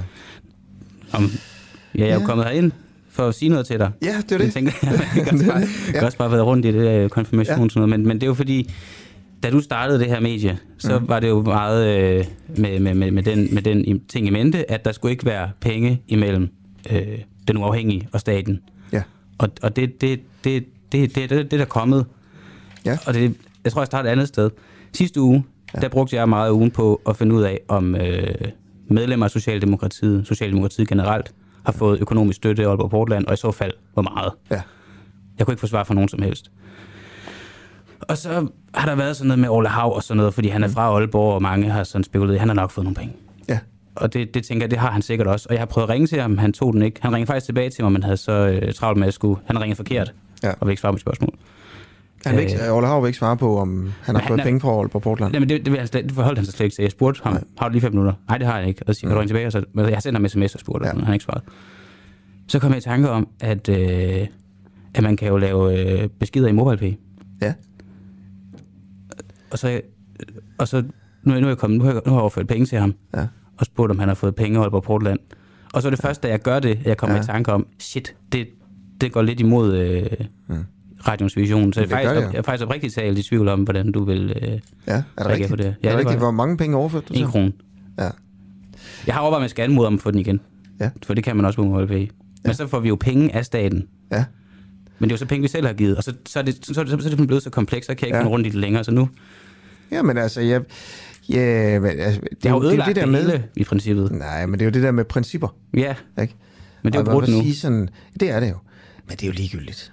Altså, hvis jeg skal være helt ærlig også, fordi øh, det er jo kun en krone. Ja. Og så, men det er jo det der med tillid, ikke? Der er også en eller anden form for tillid mellem os og dem, der lytter med lige nu. At de må stole på, at vi kan finde ud af det. Ja, ja. Øh, og, være, og være kritiske. Der er jo rigtig mange, der også får offentlig støtte, som kan finde ud af at være super kritiske, ikke? Jo, jo, jo, jo, jo. Men det er jo bare, det, er jo, altså, det farlige er jo, og det er jo, så, det er jo så ikke det, der er på spil lige nu, det er, at vi risikerer ikke at blive lukket, fordi jeg har overført en krone. Nej, det gør det ikke. Nej. Altså, vi risikerer, at have dem tilbage igen. Eller, men Ja, det, nej, det- eller at du skal have dem tilbage. Vi Det giver jo ingen mening. Det er jo dig, der overfører til ham. Jeg Det giver til ham. Det giver jo faktisk ingen mening. Nej, men det går stadig mod vores principper med, at der ikke må være penge imellem os. Men jeg ved ikke, om det har været en vision om, at vi ikke må give penge til staten nogensinde. Det har vi aldrig skrevet ned. Det har Super. Så er, der ingen, så er der intet der. Hvordan går det i øvrigt med, altså, med at finde ud af, fordi det er jo også det, der er den større historie, det her, ja. uh, finde ud af, om Aalborg Portland, som er den her store cementvirksomhed, Danmarks største CO2-udleder, Mm. uh, i Aalborg, finansierer den socialdemokratiske uh, partimaskine, eller enkelte politikere, eller sådan noget. Fordi, og grunden til det, det er jo, at, at vi, vi, vi prøver at finde ud af det, fordi Aalborg Portland har fået en, en eller anden form for skatterabat Ja. her i sådan nogle, øh, da der er blevet lavet nogle nye øh, klima-CO2-regler. Generelt har- får de jo bare øh, fordele på fordel på fordel mm. over for alle andre øh, virksomheder. Mm. Og øh, altså, ja, der er også det der gamle citat nu med Mette Frederiksen siger, jeg vil linke mig til Aalborg Portland, før det lukker. Altså, ja. sådan, der er ingen tvivl om, der er en helt særlig relation mellem dem og regeringen. Ja. Og det er helt rigtigt nu, den her grønne skattereform får de det meget nemmere ja. end mange andre virksomheder. Og det er også noget med at have fundet ud af, øh, du, har, du ved mere om det, end jeg gør, at der ikke er så mange arbejdspladser deroppe. Mm. Ja, ja, ja, ja, det er jo... Altså, er det er det 280 eller sådan noget? Ja, ja. altså det, det, det er jo stadig 280 arbejdspladser, men i det store billede, Hvorfor vil statsministeren så linke sig? Det, det siger hun selv. Altså, ja. det vil være i overført betydning øh, til Aalborg Portland, øh, så det ikke lukker. Altså overf- øh, sagt på en anden måde, hun vil gøre alt, hvad hun kan for Aalborg Portland ikke lukker. Ja. Og Aalborg Portland er dem, der udleder mest CO2, og det er jo mm. klart, når man laver nogle regler, der gør det dyrt at ud- udlede CO2, så går det ud over dem. Mm. Og så laver hun nogle særlige ting for Aalborg Portland. Ja. Så hvordan går det med det der arbejde med at finde ud af, om, om Aalborg Portland øh, finansierer Socialdemokraterne? Jamen, det går ikke, altså, det går, jo, øh, det går ikke så godt, for der er ikke nogen, der vil svare på noget som helst. Og der er det ikke til at finde nogen steder, og jeg er jo ikke den eneste journalist ved Gud, der prøver på at finde ud af det her. Vi er jo mange, altså både her på redaktionen, men også bare sådan generelt i det danske ja. medielandskab. Der er jo ikke, der er ikke nogen, der kan finde ud af noget som helst. Ole Hav og øh, en socialdemokrat, men jeg ikke lige huske navnet på. Altså de eneste, der sådan rigtig har vel forholde sig til det, men uden at mm. egentlig svare på, om de har fået penge. De siger okay. bare, at det vil de ikke gå ind i, og det er alt under, jeg tror det er 23.000 eller 20.000, det er jo også private donationer, som man ikke skal ja. offentliggøre. Ja. Men jeg tænker bare, hvis Aalborg Portland har overført penge, har de så kun overført under 20.000. Mm. Det ved jeg ikke. Det er Okay. spekulationer det hele. Det er Ja, til at være, når de ikke vil svare. Jo. Men det igen, det her er vi også inde i et område, hvor en ting er jure, de behøver ja. ikke sige det. Mm. Men derfor kan de jo godt sige det alligevel. Ja, ja, ja. Altså, det står ikke i loven, at de ikke må sige det, Det i er hvert ligesom fald. din om- diskussion nu her med Kortua om Hækkerup. Ja. Altså, der er ikke noget, som jeg også siger, der er ikke nogen regler imod det her. Men derfor kan man jo godt snakke om det moralske ja, lige præcis. korrekt i det. Okay, Christian Henriksen. Ja. Ja, tak fordi du kom ind lige og fortalte den her historie. Jamen, jeg er glad for, at det blev sur. Jamen, det gør jeg ikke. Øh, klokken er ved at være 9, der er 30 sekunder tilbage af udsendelsen. Jeg vil bare lige sige, at her efter klokken 9, hvis du lytter live med på appen, så kommer Sjøtministeriet i din radio. Øh, Mads Holm, Simon Astrup og Michael Sjøt holder morgenmøde, og det her det er altså politisk satire på højt niveau. Og klokken 16, øh, der sender vi programmet Snyd og Bedrag. Øh, det er alt sammen lyttes gratis live inde på vores app. Men hvis du gerne vil lytte det tidsforskudt, altså når du har lyst til det, så skal du melde dig ind. Tak for i dag.